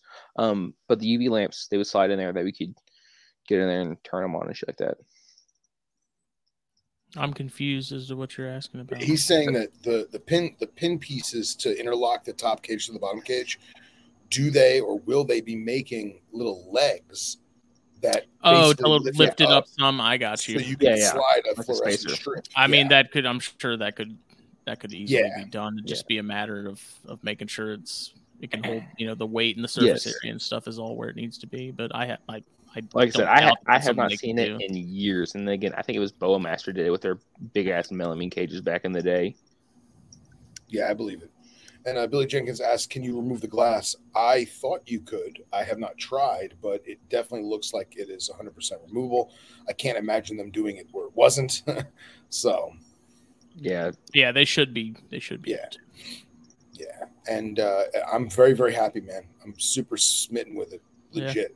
Legit. And Yeah, I'm, I'm, the pack job really did it for me. That was like, Yeah, and that's that's the nice thing too is like their XT3s, um, any of the cubes. Um, I don't know that the XT4s do. I'd have to double check, but they all ship assembled, like ready to go. Like plug it in, fill it up, put your animal in. You know, you're good to go. So Yeah, and I tell you this though, just touching the actual PVC itself, there's so many of these PVC enclosures out there right now that have a, I mean, what I would call a soft plastic, where if you took your fingernail and you drew your name in your fingernail, it would actually like carve into the plastic. This is not the case. This is a very smooth, very, uh, very smooth yet very dense. it's much yeah. It's, they they buy much more dense PVC. It's not stuff. I guess with cheaper PVCs, it's filled with air a lot. Like they, there's a higher air ratio in the when it, when it gets made or like molded or whatever. Um, this is this is not. I mean, it's even on their smaller stuff like this. That's still half inch PVC. Yeah. And then on like the six foot models and the bigger models, it's three quarter inch PVC. So like they don't skimp. And yeah, the price of PVC keeps going up, and so and all that it's still i mean these things are gonna are gonna last forever you know they're they're really like build quality wise i think they're very they're very hard to beat yeah. and i, Now, I say that will- both biased and unbiased Yeah. I will say this. Um, I'm as smitten as I am. One thing that I may ask for in the future is the ventilation holes and slots are, I don't know if it's maybe a half inch or a quarter inch, but they are way too big for a live bearing animal. Yeah. Um, there's If- options there like they Yeah. have two different two different thicknesses Yeah, and I think that like for example, like when I do breed the rinks, I have visions. Mom's going to go in those. Yeah. You know what I mean? Just because of that factor and and glass and tightness and all that. But I could definitely see someone getting something like an Amazon tree boa and Mhm. putting it in this exact cage because it has such good height. And all those babies are just going to go right out those holes. So be mindful no, as to what have a- species you're putting in there. there is a, a thinner ventilation cut Okay. there's there's two different sizes they do and i'm sure they could even do change it up if they needed to um but yeah Yeah. yeah, i know what you're talking about they are Yeah. they are fairly I large think- Man, you just brought back a memory. I remember reading on. I think it was Fauna back in the day. Um, was it Bill Hughes? Was he the one who did all the Mhm. uh, emeralds out in Vegas? Yeah. Okay, he I think he did a Candoia back in the day, and Oh, he like did oh. one one and lost, and so he had his Candoia and it bred, and her litter just escaped. So he was just herping in his room for days on end, trying to find all these Candoia babies that were just sitting around his room. It's a lot of worms. Well, that was it. Terry who had the diamonds get loose in the garage. Poor Terry. Is that who it was? Yeah, it's Terry. He was Yeah. herping for diamond pythons in his garage. Yeah. Those little worms. Yeah, but That's you know we we always say like we want to love the companies that sponsor us. hmm And dude, I'm, I'm falling in love, man. Black Yeah, Box is yeah, hitting another out park, man. that's that's. I think you think you all told me that's gonna be my next purchase. Uh, Yeah. I got because I gotta get some more cages. I gotta get my Brettles and some cages. I gotta get. Um, I want to get a little cage for my ball python just to for her to live her life with me. Yeah. And I think black box is going to be the way to go because they have some really cool enclosures. Really, they have a lot of sizes. The BIOS line looks pretty solid. Mm-hmm. How far are you from Casey? From Casey, I'm probably she five six hours. Really? Yeah. Uh, I mean, if if you're in like the general southeast region of the states, you can go and pick up from their from their facility where they build everything, and you can save a metric ton on shipping, and you don't have to worry about FedEx uh, destroying your stuff. So- If they go to Tinley, I will. Yeah. They make Yeah. it up there. I'm just saying, if you're gonna like, if you're gonna put the money into buying them and stuff, you want to save yourself a couple hundred bucks on shipping and whatnot and freight, and just make the trip down there. And it's, I think it's even with gas prices right now, it's still cheaper to just drive and pick them up. Me and Jake do that. I mean, granted, it's only like a four hour drive for us, but Yeah. uh, still, it's just we just make a weekend of it. We just rented a U-Haul and rode up there, grabbed our stuff, and came back. So Yeah, a little, Let's- little micro adventure. That's what uh, I'm because I've looked into that because Kara's getting her Bronco soon, so it'd be a whole lot easier for that. Because yeah, it's six hours fifteen minutes for me to Casey. But they're in his general area, like they're in they're in Buford. that's what I figured. Yeah, I will say, just you talking about, you know, excuse me, Brettles or a ball python. Like this is a three foot cage with good height. I would feel comfortable keeping a male Brettles in here for a long time. Yeah. And definitely, definitely a ball python, hundred percent. Is that the four foot or three foot? This is a three foot. Okay. Yeah, I don't remember the exact height and the exact depth. I think it was. I think it's three two by two- two by yeah. Yeah, three two two. Yep. Yeah. It's gonna and it's gonna pan out great. You know, I'm I'm really really excited. Yeah, I'm And I gonna think- the Ackies upgraded to something. I think I'm gonna I'm gonna either do a three foot or four foot for them soon. They're getting Yeah, man. they're getting bigger. They're outgrowing that that cage now quick. Yeah. Dude, this would be awesome for Ackies if you built up the back with like rock ledges and stuff and you don't give them a reason to come to the front per se. You know what I mean? Mm-hmm. Dude, this would be a phenomenal, phenomenal cage for that. You know, and uh, obviously I'm I'm I'm stuck in my ways about front opening, front sliding. Like that's just how I grew up. That's how I was trained. That's what I like. That's what I love. And uh dude, they hit it out of the park. They did. Yeah, and I mean they're they're like I see all the messages and stuff we get. Like we do listen to people when they come, like Jeff and Kendra. We got a handful of people that messaged about sliders. You know, because everything else they've done so far has been just swing doors, either swing out or swing down, um, depending on which model you got. But you know, if the demand's there and there's enough people wanting it, you know, because very much like that's the only reason they don't they don't do custom work is because to design something like that, you have to go in the like the CAD that you, they use for their CNC and stuff, and completely design something from scratch. Um, and so obviously, if you're doing custom stuff, you're having to design an entirely new cage every time someone wants something like that. So we try like we really try our best to to find something that fits the needs of of as many people as possible.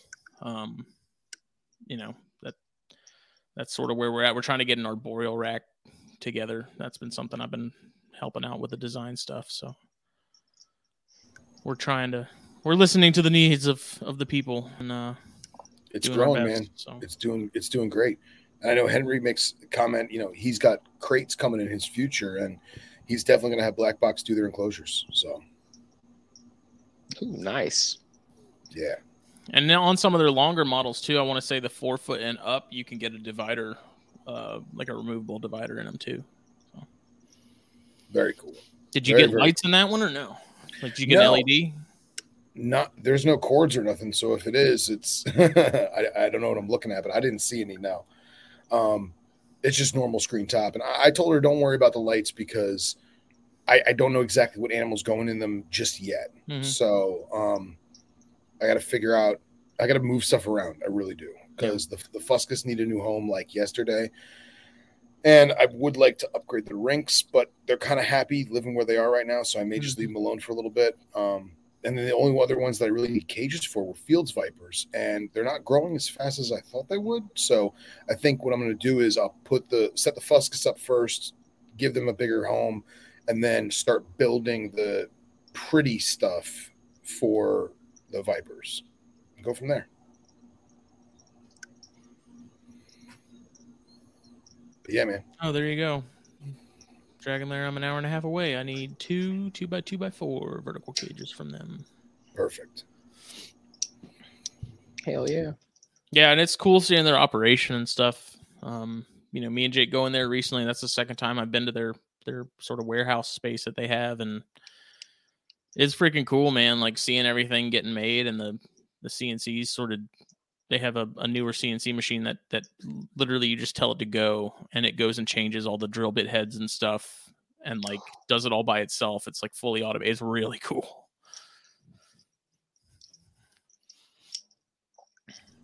Yeah, that's pretty awesome. That's pretty awesome. See it all cut and robots and awesome. That stuff's insane. Yeah, Those- it's wild. Like it CNCs. literally it'll it'll do some and then it'll go and take the little duster piece off. It puts it in like a rest and then it lifts up. It goes and changes the the, the drill bit and then goes back to the duster thing, picks it back up, goes and cuts what it needs to, and then it'll do that as many times as it as it needs to. It's wild. That was something with the the new job of seeing those CNC machines. Like I've heard, I've seen people like in the past build racks and cages for us, like Harpers and stuff. And it was like it was it, it was pretty, you know, cool. Black Box sounds like they have probably the most advanced setup out of anybody.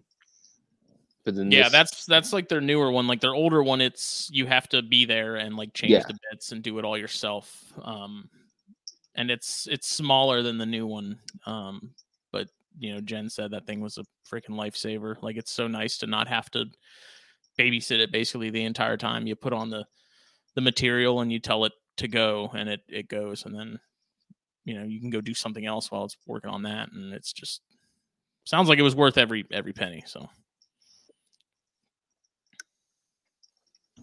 Yeah, that's pretty awesome, man. That's pretty awesome. Oh, all kinds of people in the chat tonight. Dang. Mm-hmm. yeah, right. People are popping off in the chat. You and Dom should do. A, say? you and Dom should do the road trip. Man, I would love to do a road trip. It just I gotta get I gotta get settled into this new job, see how things work out, what would be the best way to run things, and then I'll be free to do free to go then. It's just gotta get it all figured out first.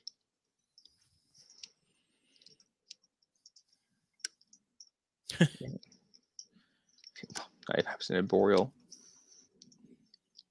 That's my Um, rhinos, dude. I have one of the male rhinos. He lives on his little manzanita perch.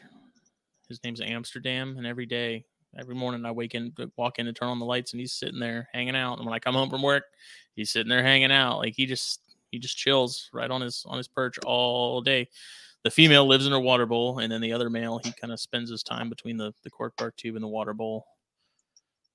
And uh, yeah, it's funny.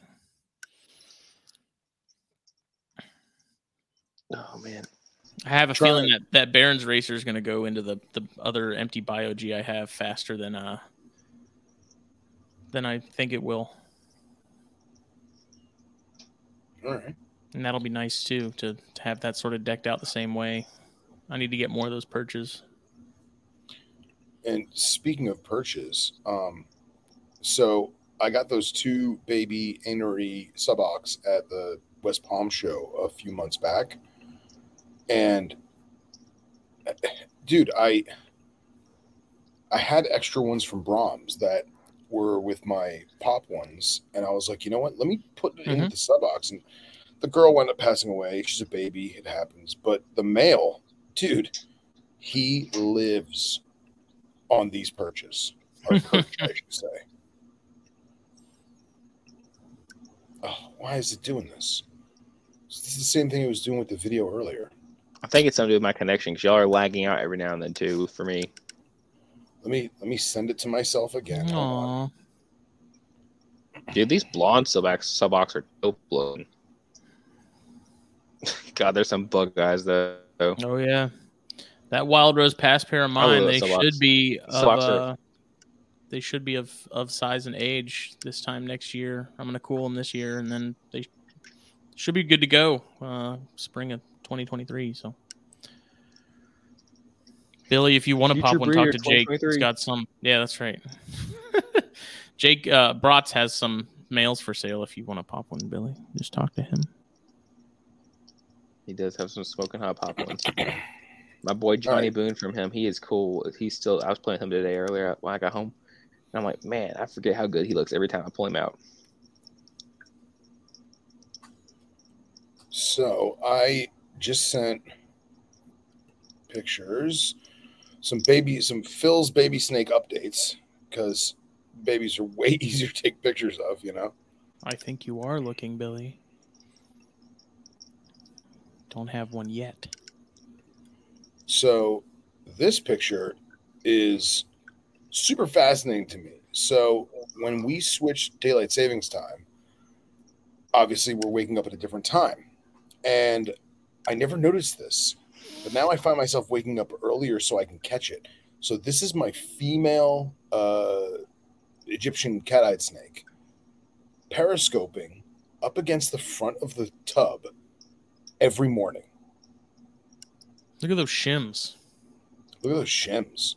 But I'd never seen this because the, the male doesn't do this at all. But the female, every morning, like right at like 710, comes out and just stands there staring at the ceiling. No idea why. But I thought it was fascinating. I don't know if it's a hunting thing. I don't know if it's, she's waiting for the dew to like the morning dew to like Yeah. collect on her body. But absolutely fascinating to me. A species that I'd never known to periscope. I mean, ever. So, and then that's Mike Kosicki's Everglades. Oh yeah. Oh, nice. Yeah, right. Nice. Things growing. It's getting that nice white face on it. It's looking good. Definitely tell it's gonna be gonna be an Everglades, so to speak. Uh, all right. And there's that female pyro. Just loving life in her toilet paper tube. and this is an this is an unedited photo. That's just cell phone flash. And dude, crazy color. Love it. Absolutely love it. But going back to those Brahms perches, there we go. So that snake lives on top of those perches. Look at that little guy. I know, right? Who's better than him? Specialty Enclosure Designs perch, little frozen thought pinky. Life is good. Yeah, I need some. I need some good, some 3D printed goodness from him. Yeah, man. The best of the best. So, like, just because you don't have a Chondro, just because you don't have an Amazon Tree Boa, it doesn't mean that you can't get some specialty enclosure designs purchase to just, you know, better the surface area of the inside of your tub. I mean, this isn't a tub. It's not like this is in some, you know, PVC enclosure or anything. This is a plastic tub. And uh, I just, I wanted to maximize the space Space efficiency. space efficiency, man. And it's so funny because he knows, like, he just sits there on top waiting for something to walk by, and I come in with that pinky, and wham, savage. Yeah, those little little bug-eyed bastards are they don't joke around when it comes to food. They don't, and I've I- I've said this before, and I'll say it again: is I've had really bad luck with subocs, and I thought maybe it just might be me, and I think I just I think I just got bad animals. To sorry to say it, but this guy is this guy is really you know reassuring my fascination with the mm-hmm. species. So They're really cool snakes. I, I love their little big eyes. Seeing every time I see a baby for some MorphMarket, I'm like, man, whew. I'm like that thing can see into the future. Those things. it's like a full 180 degree field of vision. Right? They see all. Their their entire field of view just looks like a giant fisheye lens. Dude, it- rat Yeah. snakes are so crazy. it's funny is too. I feel like when I look at their shed, it doesn't look like a big eye. It just looks nor- like a normal sh- rat snake shed. I'd never noticed that, but Yeah, I mean, maybe it's just my observation of it, but uh, Dominique says she's going to bed, but always fun to chat. T minus 137 days before Daytona. feels like so far away.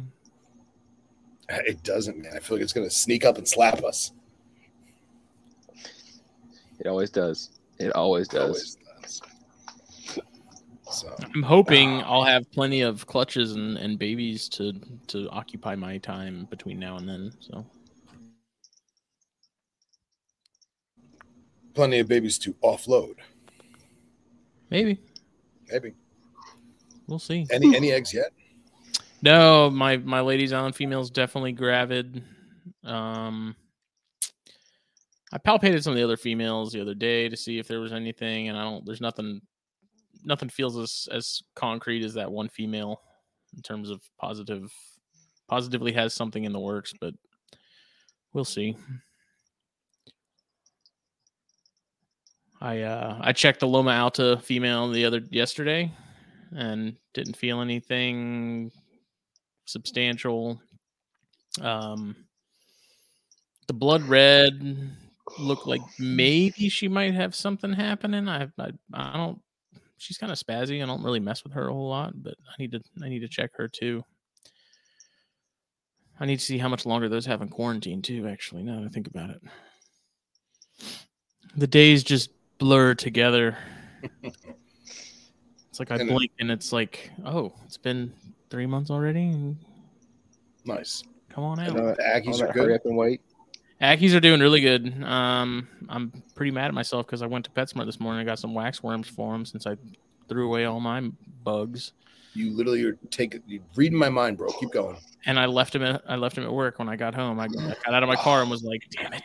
So They're in the refrigerator, right? no, Oh, Okay. We're gonna have some moths. not yet. Well, it's funny you mentioned that because I wanted to put some more weight on the knobtails, and I had tried waxworms in the past, and it, it failed. They don't care. They don't want them. But I see all these other guys all over Instagram feeding their knobtails waxworms, and I'm like, "What's wrong with my geckos?"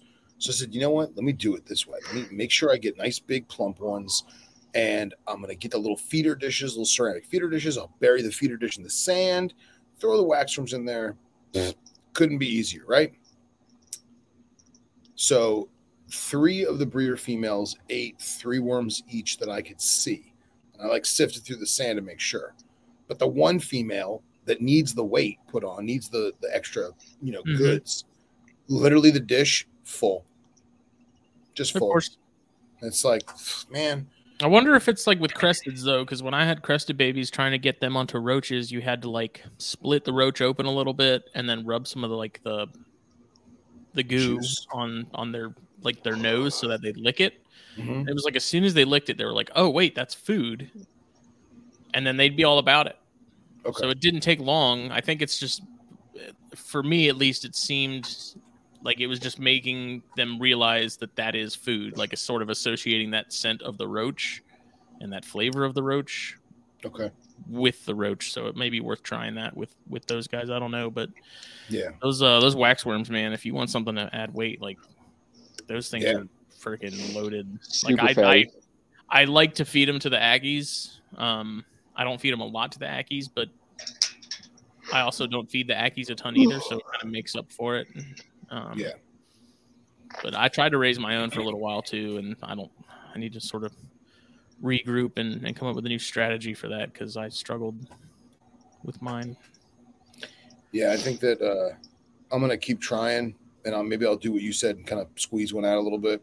Um, I want to get, I gotta get those plastic tweezers because all of my stuff is like surgical steel, and I feel like it's not conducive for hand feeding insects. Um, but yeah, I just I I hadn't done it, and it's crazy you said waxworms, mm-hmm. man, because like, dude, I haven't thought about waxworms in years, and I was like, you know what? Let me let me let me get a couple of them, see how this goes. So. Yeah, I think it's. I think it's just maybe th- that female not realizing that she's supposed to eat them. You know, because Yeah. you think about it when they like you get them from PetSmart or whatever, they come in a a cup of some sort of mulch, I guess, kind of Yeah. like substance. So they probably don't smell a whole lot like food. I mhm, would imagine, at least in theory. Yeah. So maybe it's just making them realize like this is like association. Yeah, maybe, maybe. And the Ackies don't care because they move. And if it moves and it's small, it's food. So they're gonna, Yeah. you know, they're gonna plow through it regardless. Little velociraptors. Yeah, hundred percent. That's good, man. That's good. Cox, do you have anything with legs? Uh, I have one leopard gecko that's like 13 or 14 years old. Cool, good stuff. Yeah, it's R.I.P. to That- the alternative too. By the way, buddy, he had a good run. so I'm not gonna lie. This is I'm, I'm, I'm gonna go on to this right now. Uh, Go I'm for it, thinking about getting, I think I'm thinking about getting him skeleton articulated. That would be cool. I know people Yeah. think that's weird, but I actually think it's it's it's kind of a cool way to like immortalize an animal in a way, like especially if Yeah. it was something Sure. of sentimental value. Like, I, like I talked to Katie about it, and she kind of is like, "That's weird. Why would you do that?" And I'm like, "Well, it's like Yeah, but it's Like not the same as like a dog or a cat. right. Like I could Yeah, see yeah. like, oh, I got the skull of my dog preserved, and it sits on my bookshelf. Like that is a little That's bizarre. But that's like, weird. Yeah, that's like the the stuffed dog in the show Scrubs. Oh, God. Rowdy, You know? no, bad Yeah. Rowdy. yeah, that's that's bizarre.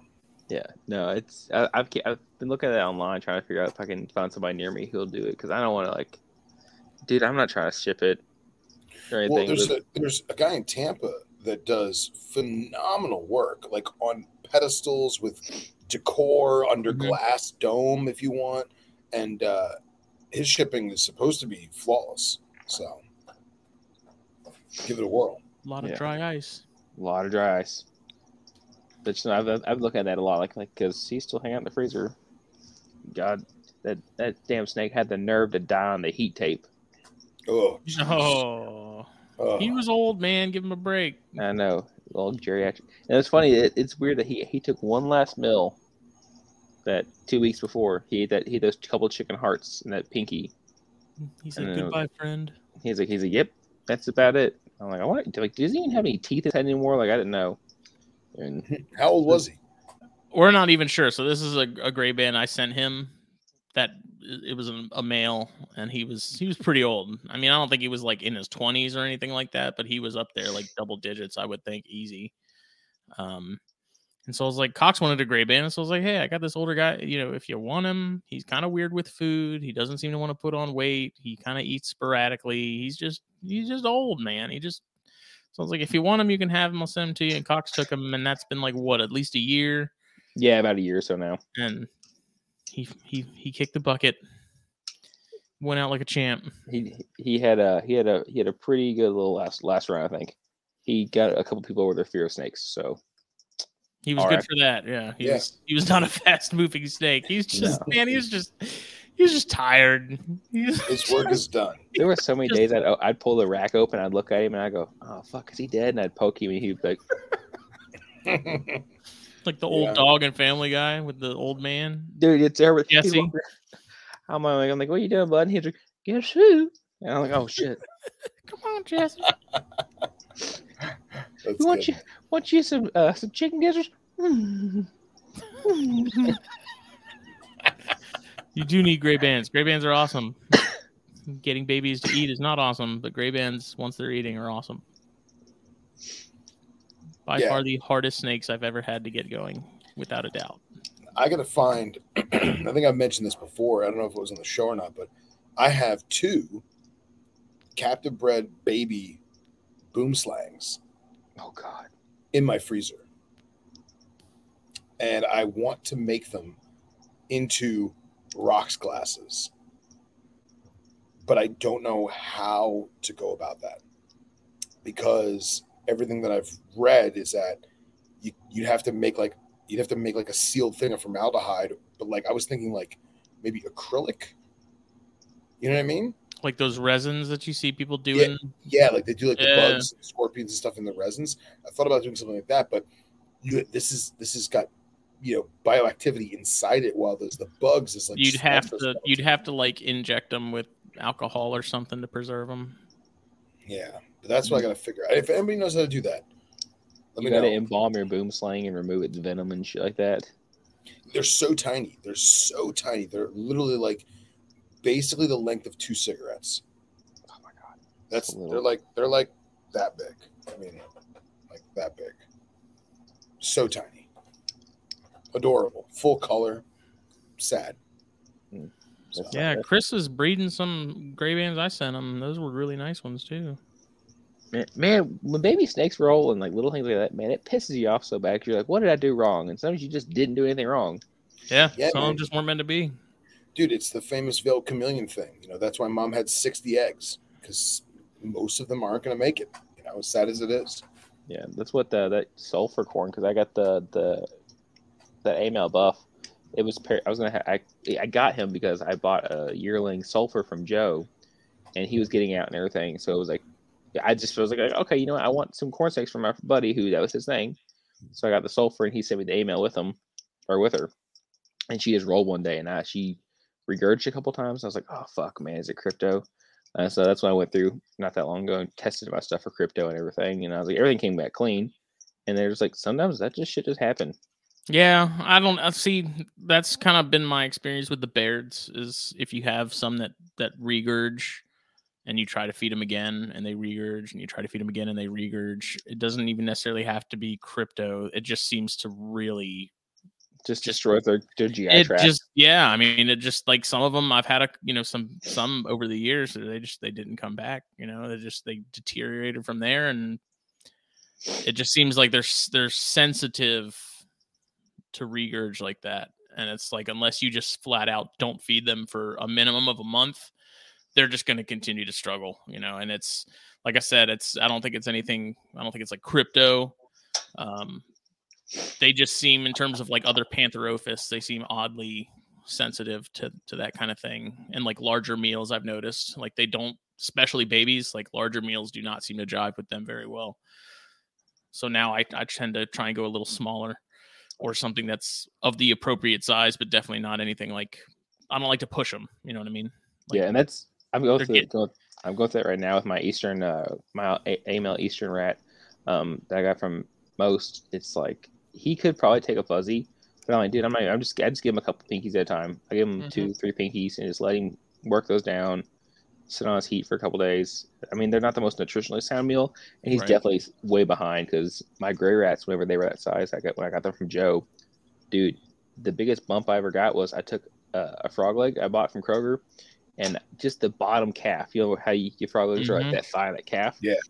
I just snipped off the calf with some ki- kitchen shears and put it in there with some mou- mouse fur on it, and they ate it down. Now I stopped for a second because it was huge in them. I was like, oh god, I just fucking killed both these snakes. But that calcium from that big old just bone in there, I'm telling you, I'm like they start growing so fast. Whoa, neighbor's getting pulled over. Um, but man, that calcium. That's why I started.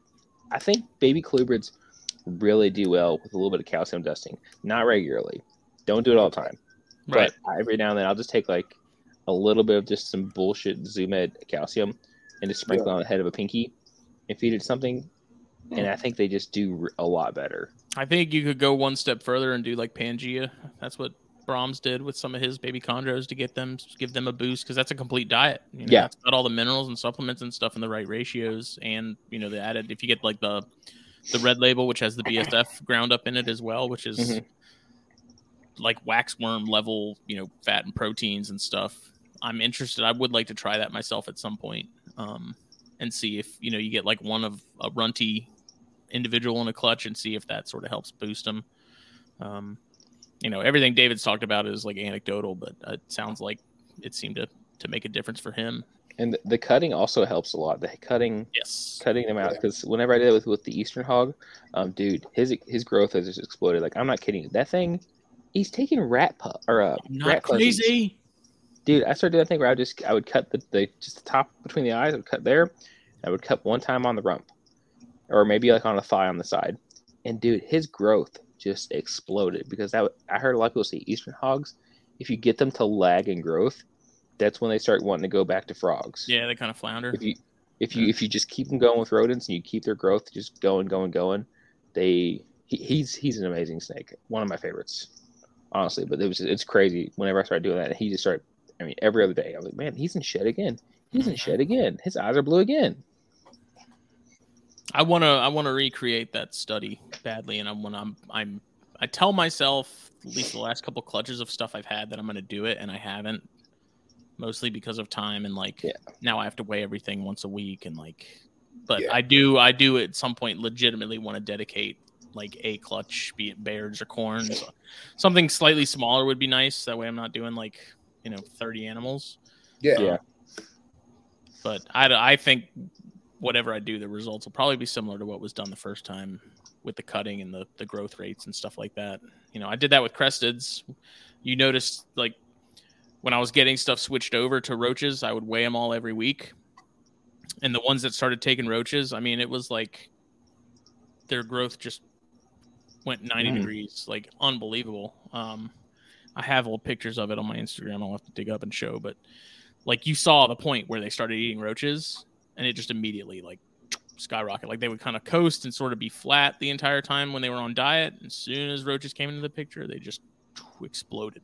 and that's something that a lot of people don't talk about. Um, I've noticed that with fish a lot. If you have a, a, a batch of fry from some guppies, and you're just feeding them straight, just like um, if you're taking um, your fish flake, and you're doing this with it in your hand to feed your fry, then they'll grow. They'll get some. T- they'll you'll get a little bit. But if you go and you get like a fluval, they make a food with black soldier fly larvae in it. Really? You do that stuff, and it Yep. they start growing like that. And I've even taken uh, there's a thing called Vibra Bites. I think they're more heavy on krill than fish meal in it. And I'll take that and I'll put it in a sandwich bag and I'll just whack it with a wine bottle, get it to a fine powder. I'll feed those to fry, dude. I think I think that's really big on like we always talk about the bone density, keratin, stuff like that. Really causes a big growth, big growth rate because we're not just feeding them a sack of water, maybe some Mhm. tissue, a little bit of fat. I think it helps out a lot. Very interesting. Yeah, I don't. I find that just that aspect of it and and feeding and stuff. You know, what is there that we don't know? If cutting is, if something as simple as cutting makes that big of a difference, you know, what else are we not doing that could make a giant difference? And even if it's, you know, coating the one end of a mouse in in Pangea or something, or if we're just mixing it up with water and injecting a little bit into into food, you know, like that would be a whole nother separate sort of home experiment to try out and see what happens. Um, because I think even with the Pangea, I mean, you're you're looking. I don't think you'd need a lot really to get the job done. I mean, Mm-mm. the biggest concern for me with that stuff, and like you were saying with the calcium powder, is is Overdoing it. uh, yeah toxicity from from something, be it calcium or or you know any one of the vitamins. But uh, you think also how tiny baby cresteds are if they can handle Pangea. I'm sure uh, pretty much any snake of any you know especially neonates could probably handle it no problem too i mean i think realistically the, the the liver and kidneys of a of a baby corn are probably the same size if not a little bigger than a baby crested and if those are, are handling it then i would assume maybe a snake probably would too Yeah. My only concern with that is that you have an animal that is designed to eat plant-based material and those sugars and the fruit and that kind of stuff and nectar, and then you have a strictly carnivorous animal. And I, I wonder if an overabundance of that might mess up their GI a little bit. I mean, I, I, th- i would also think you're looking at the gut content of a mouse though I was gonna say the same. I think you're think you're definitely looking into that, but also at the same time, um, I'm not saying you should do that every feeding. Like if you're feeding, like Doc uh, Lopeman talks about with dipsadids, um, you see him talk about some of them have to eat three times a week. Yeah, I'm not saying put you know Oh no no, i'll cut every meal because that's not yeah, no, no, yeah, no. I'm not talking about cutting. Just talking yeah, no, hundred percent. Yeah. Yeah, hundred percent doing that. I wouldn't do Yeah. that every every meal. You know, Mhm. he gone gone. Uh oh. But yeah, I think what he was trying to say is that if you're feeding a dipsadid three times a week, you're not doing it for all three feedings. You're doing it for Yeah. one of the three, and it's just to get the ball rolling in the first six months. Say, yeah, Oh, there and he is. then oh, there he is. Yeah. He's messing with us. vanished. Yeah, um, and I definitely think that who was it? Somebody was recently was doing Reptilinks with the fruit mixed in it, the Tegu blend. Who was doing that? Uh, I don't remember who that was. Did you see that too? Where the corn snakes were eating those? Mm-mm. Oh God, who was doing that on Instagram? I remember we were talking about it not that long ago. I think, but Yeah, and Scott says, uh, do not discount secondary digestion, Phil. Every wild meal can have a secondary digestion elements. And yeah, that's what Smitty was saying is that, you know, the rodent is eating the fruits and the berries and whatever else and the grains, and therefore the snake's eating it. So yeah, that's a good point. It's a great point. Yeah, even even lizards. If you have a lizard eating Mhm. snake, the lizard's eating a bug that was eating a plant. So yeah, it makes sense. that's that's why I take you know what me and Jake feed the mice pretty seriously. You know, they Yeah. don't get just just one thing. They get. I've been like honey nut Cheerios, not well, not the honey, but just regular Cheerios. I've been doing that. Um, they freaking love those. That's a nice sort of addition to the the rotation. You know, they get haze and um, we don't do the rodent block anymore because the local supplier of that stopped selling it.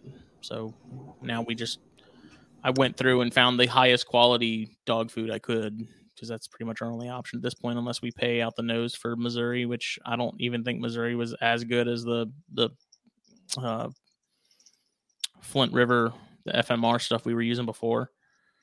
Um, so I don't I don't know. I mean, it's you can't. I think like I'm not into feeding dog food for for feeders, but there are enough sort of higher quality foods now.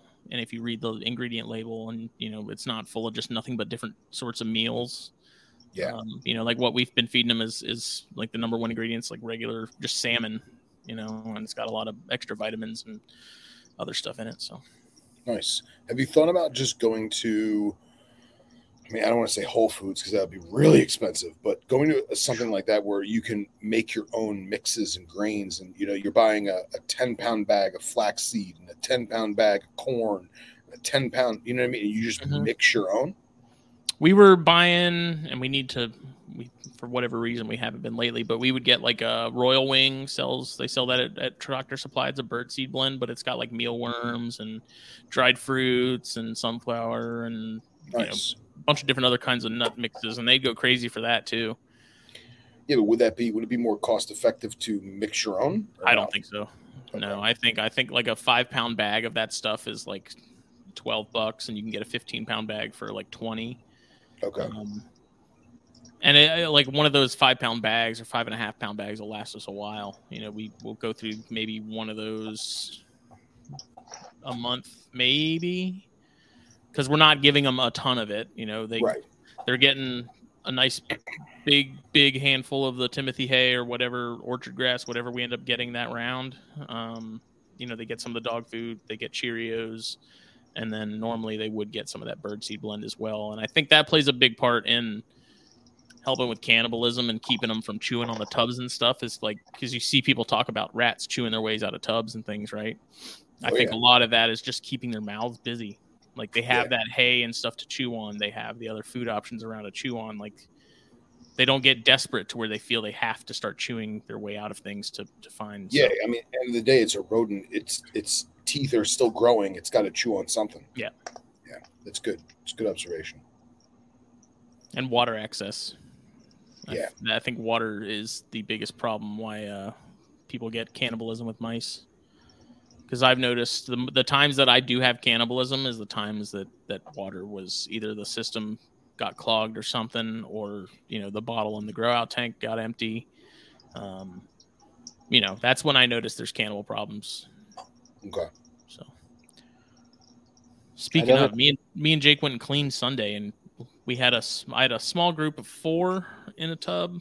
And I'm now because of this, I'm I'm waiting for them to get a little bigger before I put them in like the adult tubs in the small groups that I do with the breeders. But um, two of them had ganged up on one of them, and literally like ate the brain. So there was just a Ooh. little skull with a body that hadn't even been touched and the brain was gone but the skull was still there but like hollowed out it was dude they're mice are freaking brutal Oof. it is gross Oof. That's Oh. and i think the amazing. problem with that one was and this is like the reason i'm i'm wanting to now wait a little longer and give them an extra week or two to get some size on them before they go into those tubs is i think they struggled like they could reach the water nozzle and they could reach the food on the screen but i think they were just slightly too short to get it Mm, regularly. I think they were wearing themselves out trying to get to that. And so when you have that happen, I think that's when they start turning on each other. And that's when they're like, I'm thirsty. I'm going to eat you and drink your blood. Yep. Because I don't have that issue with my adults. Like, I don't have cannibalism with Yeah. full grown adult mice. I don't have that problem. These guys were a little small. And I was like, you know, they'll, they can go in there. They'll be all right. So I told Jake, I was like, now we're just going to, I'm just, I'm just going to wait until they're, they're pretty much full grown before I start putting them into those, you know, 1.3s or whatever that, that we do. So. okay. Do you, do you ever give them like a suet block or anything? No, I used to buy the the mealworm bro- blocks that you get for birds and cut those up. Mhm. I called them mice crispies. because you cut it up into squares. It looked just like Rice Krispie treats, but I'd cut it up into squares and just put a block of that in there with them. Yeah. Um, and they, man, they love some dried mealworms. Like they go, they go nuts over those. Uh, but that just that was to the point where it was just getting expensive, and they eat it so fast it doesn't last. So I was just, Yeah. I don't, you know. Well, I was wondering because I know you can get those two blocks. Either like there's like a berry blend for you know. I've thought about it, but to me, it seems to me because we have one of those little holders in a in a tree in the front yard, and we would, you know, we get it for the birds all the time. I think it's it's too much fat and, and oil and stuff. okay. You know, it's a lot of that. It's almost like butter. Yeah, it's just it's much bit, of that and less of the, the nuts itself. Because I've I have Yeah. thought about it. Like I've looked at them and been like, you know, those probably wouldn't be bad for the mice. But then after taking a closer look at it and sort of feeling it and stuff myself and reading the ingredients, um, I think it's just it's all it's all fat and, and just stuff that they they they can have, I'm sure, but you'd have to make it almost like a dessert sort of thing. Like they only get a little bit of that once a week.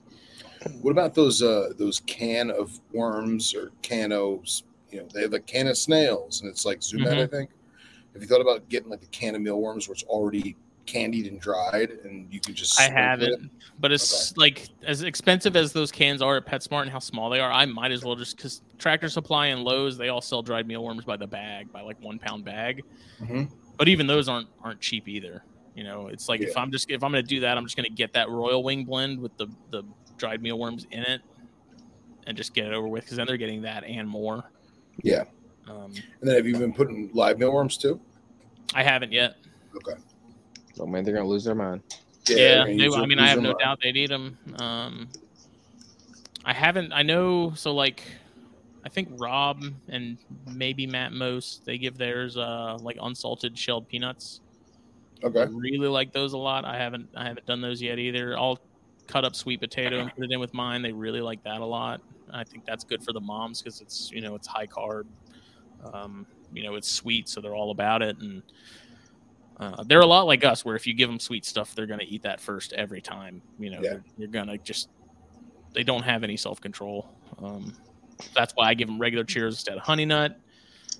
Uh, but those, man, those Cheerios, man, they go crazy for those. And then Walmart sells a mega box for like $5 and it's huge. And that usually lasts me about a week. So Good.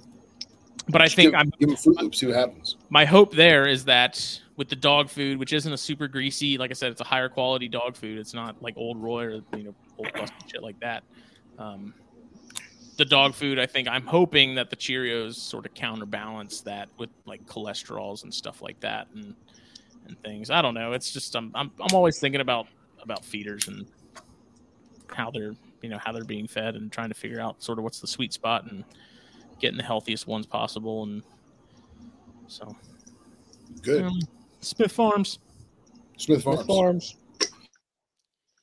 Oh man. Well, gentlemen, is there anything else we want to touch base on before we wrap this one up? No, All I think I'm a. They were all pretty tired. well, Mr. Ryan Cox, thank you for joining us. A pleasure as always. Oh, thanks for having me on. Always like to sit around and shoot the shit with you guys. Yeah, man. Your family. We love it. Justin, you gonna make me do the outro as well?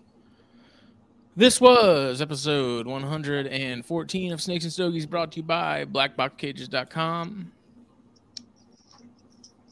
Check them out. Facebook, Instagram, their website. Uh, hit us up. Our response times are pretty quick, very quick, actually. Lead times are incredibly quick. And, you know, you need a rack, you need a cage. We're the people you need to be talking to. And Phil Wolf can now attest because he has his I hands can. on it. He has his hands on the goods. I can. Uh, Yeah, so- I'm, I'm really eager to see what happens when I blast it with heat and just There cook it. I'm, I'm, I really like that screen is gorgeous. Like from whatever grade of wiring, wire cage screening they use, that that shit looks good. So yeah, that that ain't gonna break. I mean, yeah, it ain't gonna deform you- or warp. I feel the like heat. you could probably jump on it like a trampoline and it wouldn't even bust. Yeah. Uh, so blackboxcages.com and then Puget Sound Pythons, Gendra, Jeff and Kendra. Woohoo. Awesome folks. We're happy to call friends. Check them out. Facebook, Instagram. They have YouTube as well. Reptile News Radio. Uh, you need to check it out. You do. Go tell Jeff you like his mustache. That's right. Uh, He's no, keeping that mustache way longer than I thought he would. I'm really proud of him. I'm proud of that man. Really proud of him. I've shaved my beard more than he shaved his mustache. there is no THP this week. What happened? There's corn stars this week. Ooh. Very nice. Very I'm Gonna, nice. I'm gonna leave it at that. Very nice. I don't want to tease too much. In case everybody backs out. No, it's I just I like to keep some mystery. You know, I don't want to. I don't want to show my hand. Pay no attention to the man behind the curtain. Yes. Yes.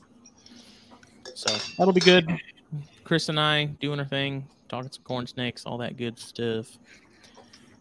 Uh, we'll see y'all later. Later on, y'all. Bye.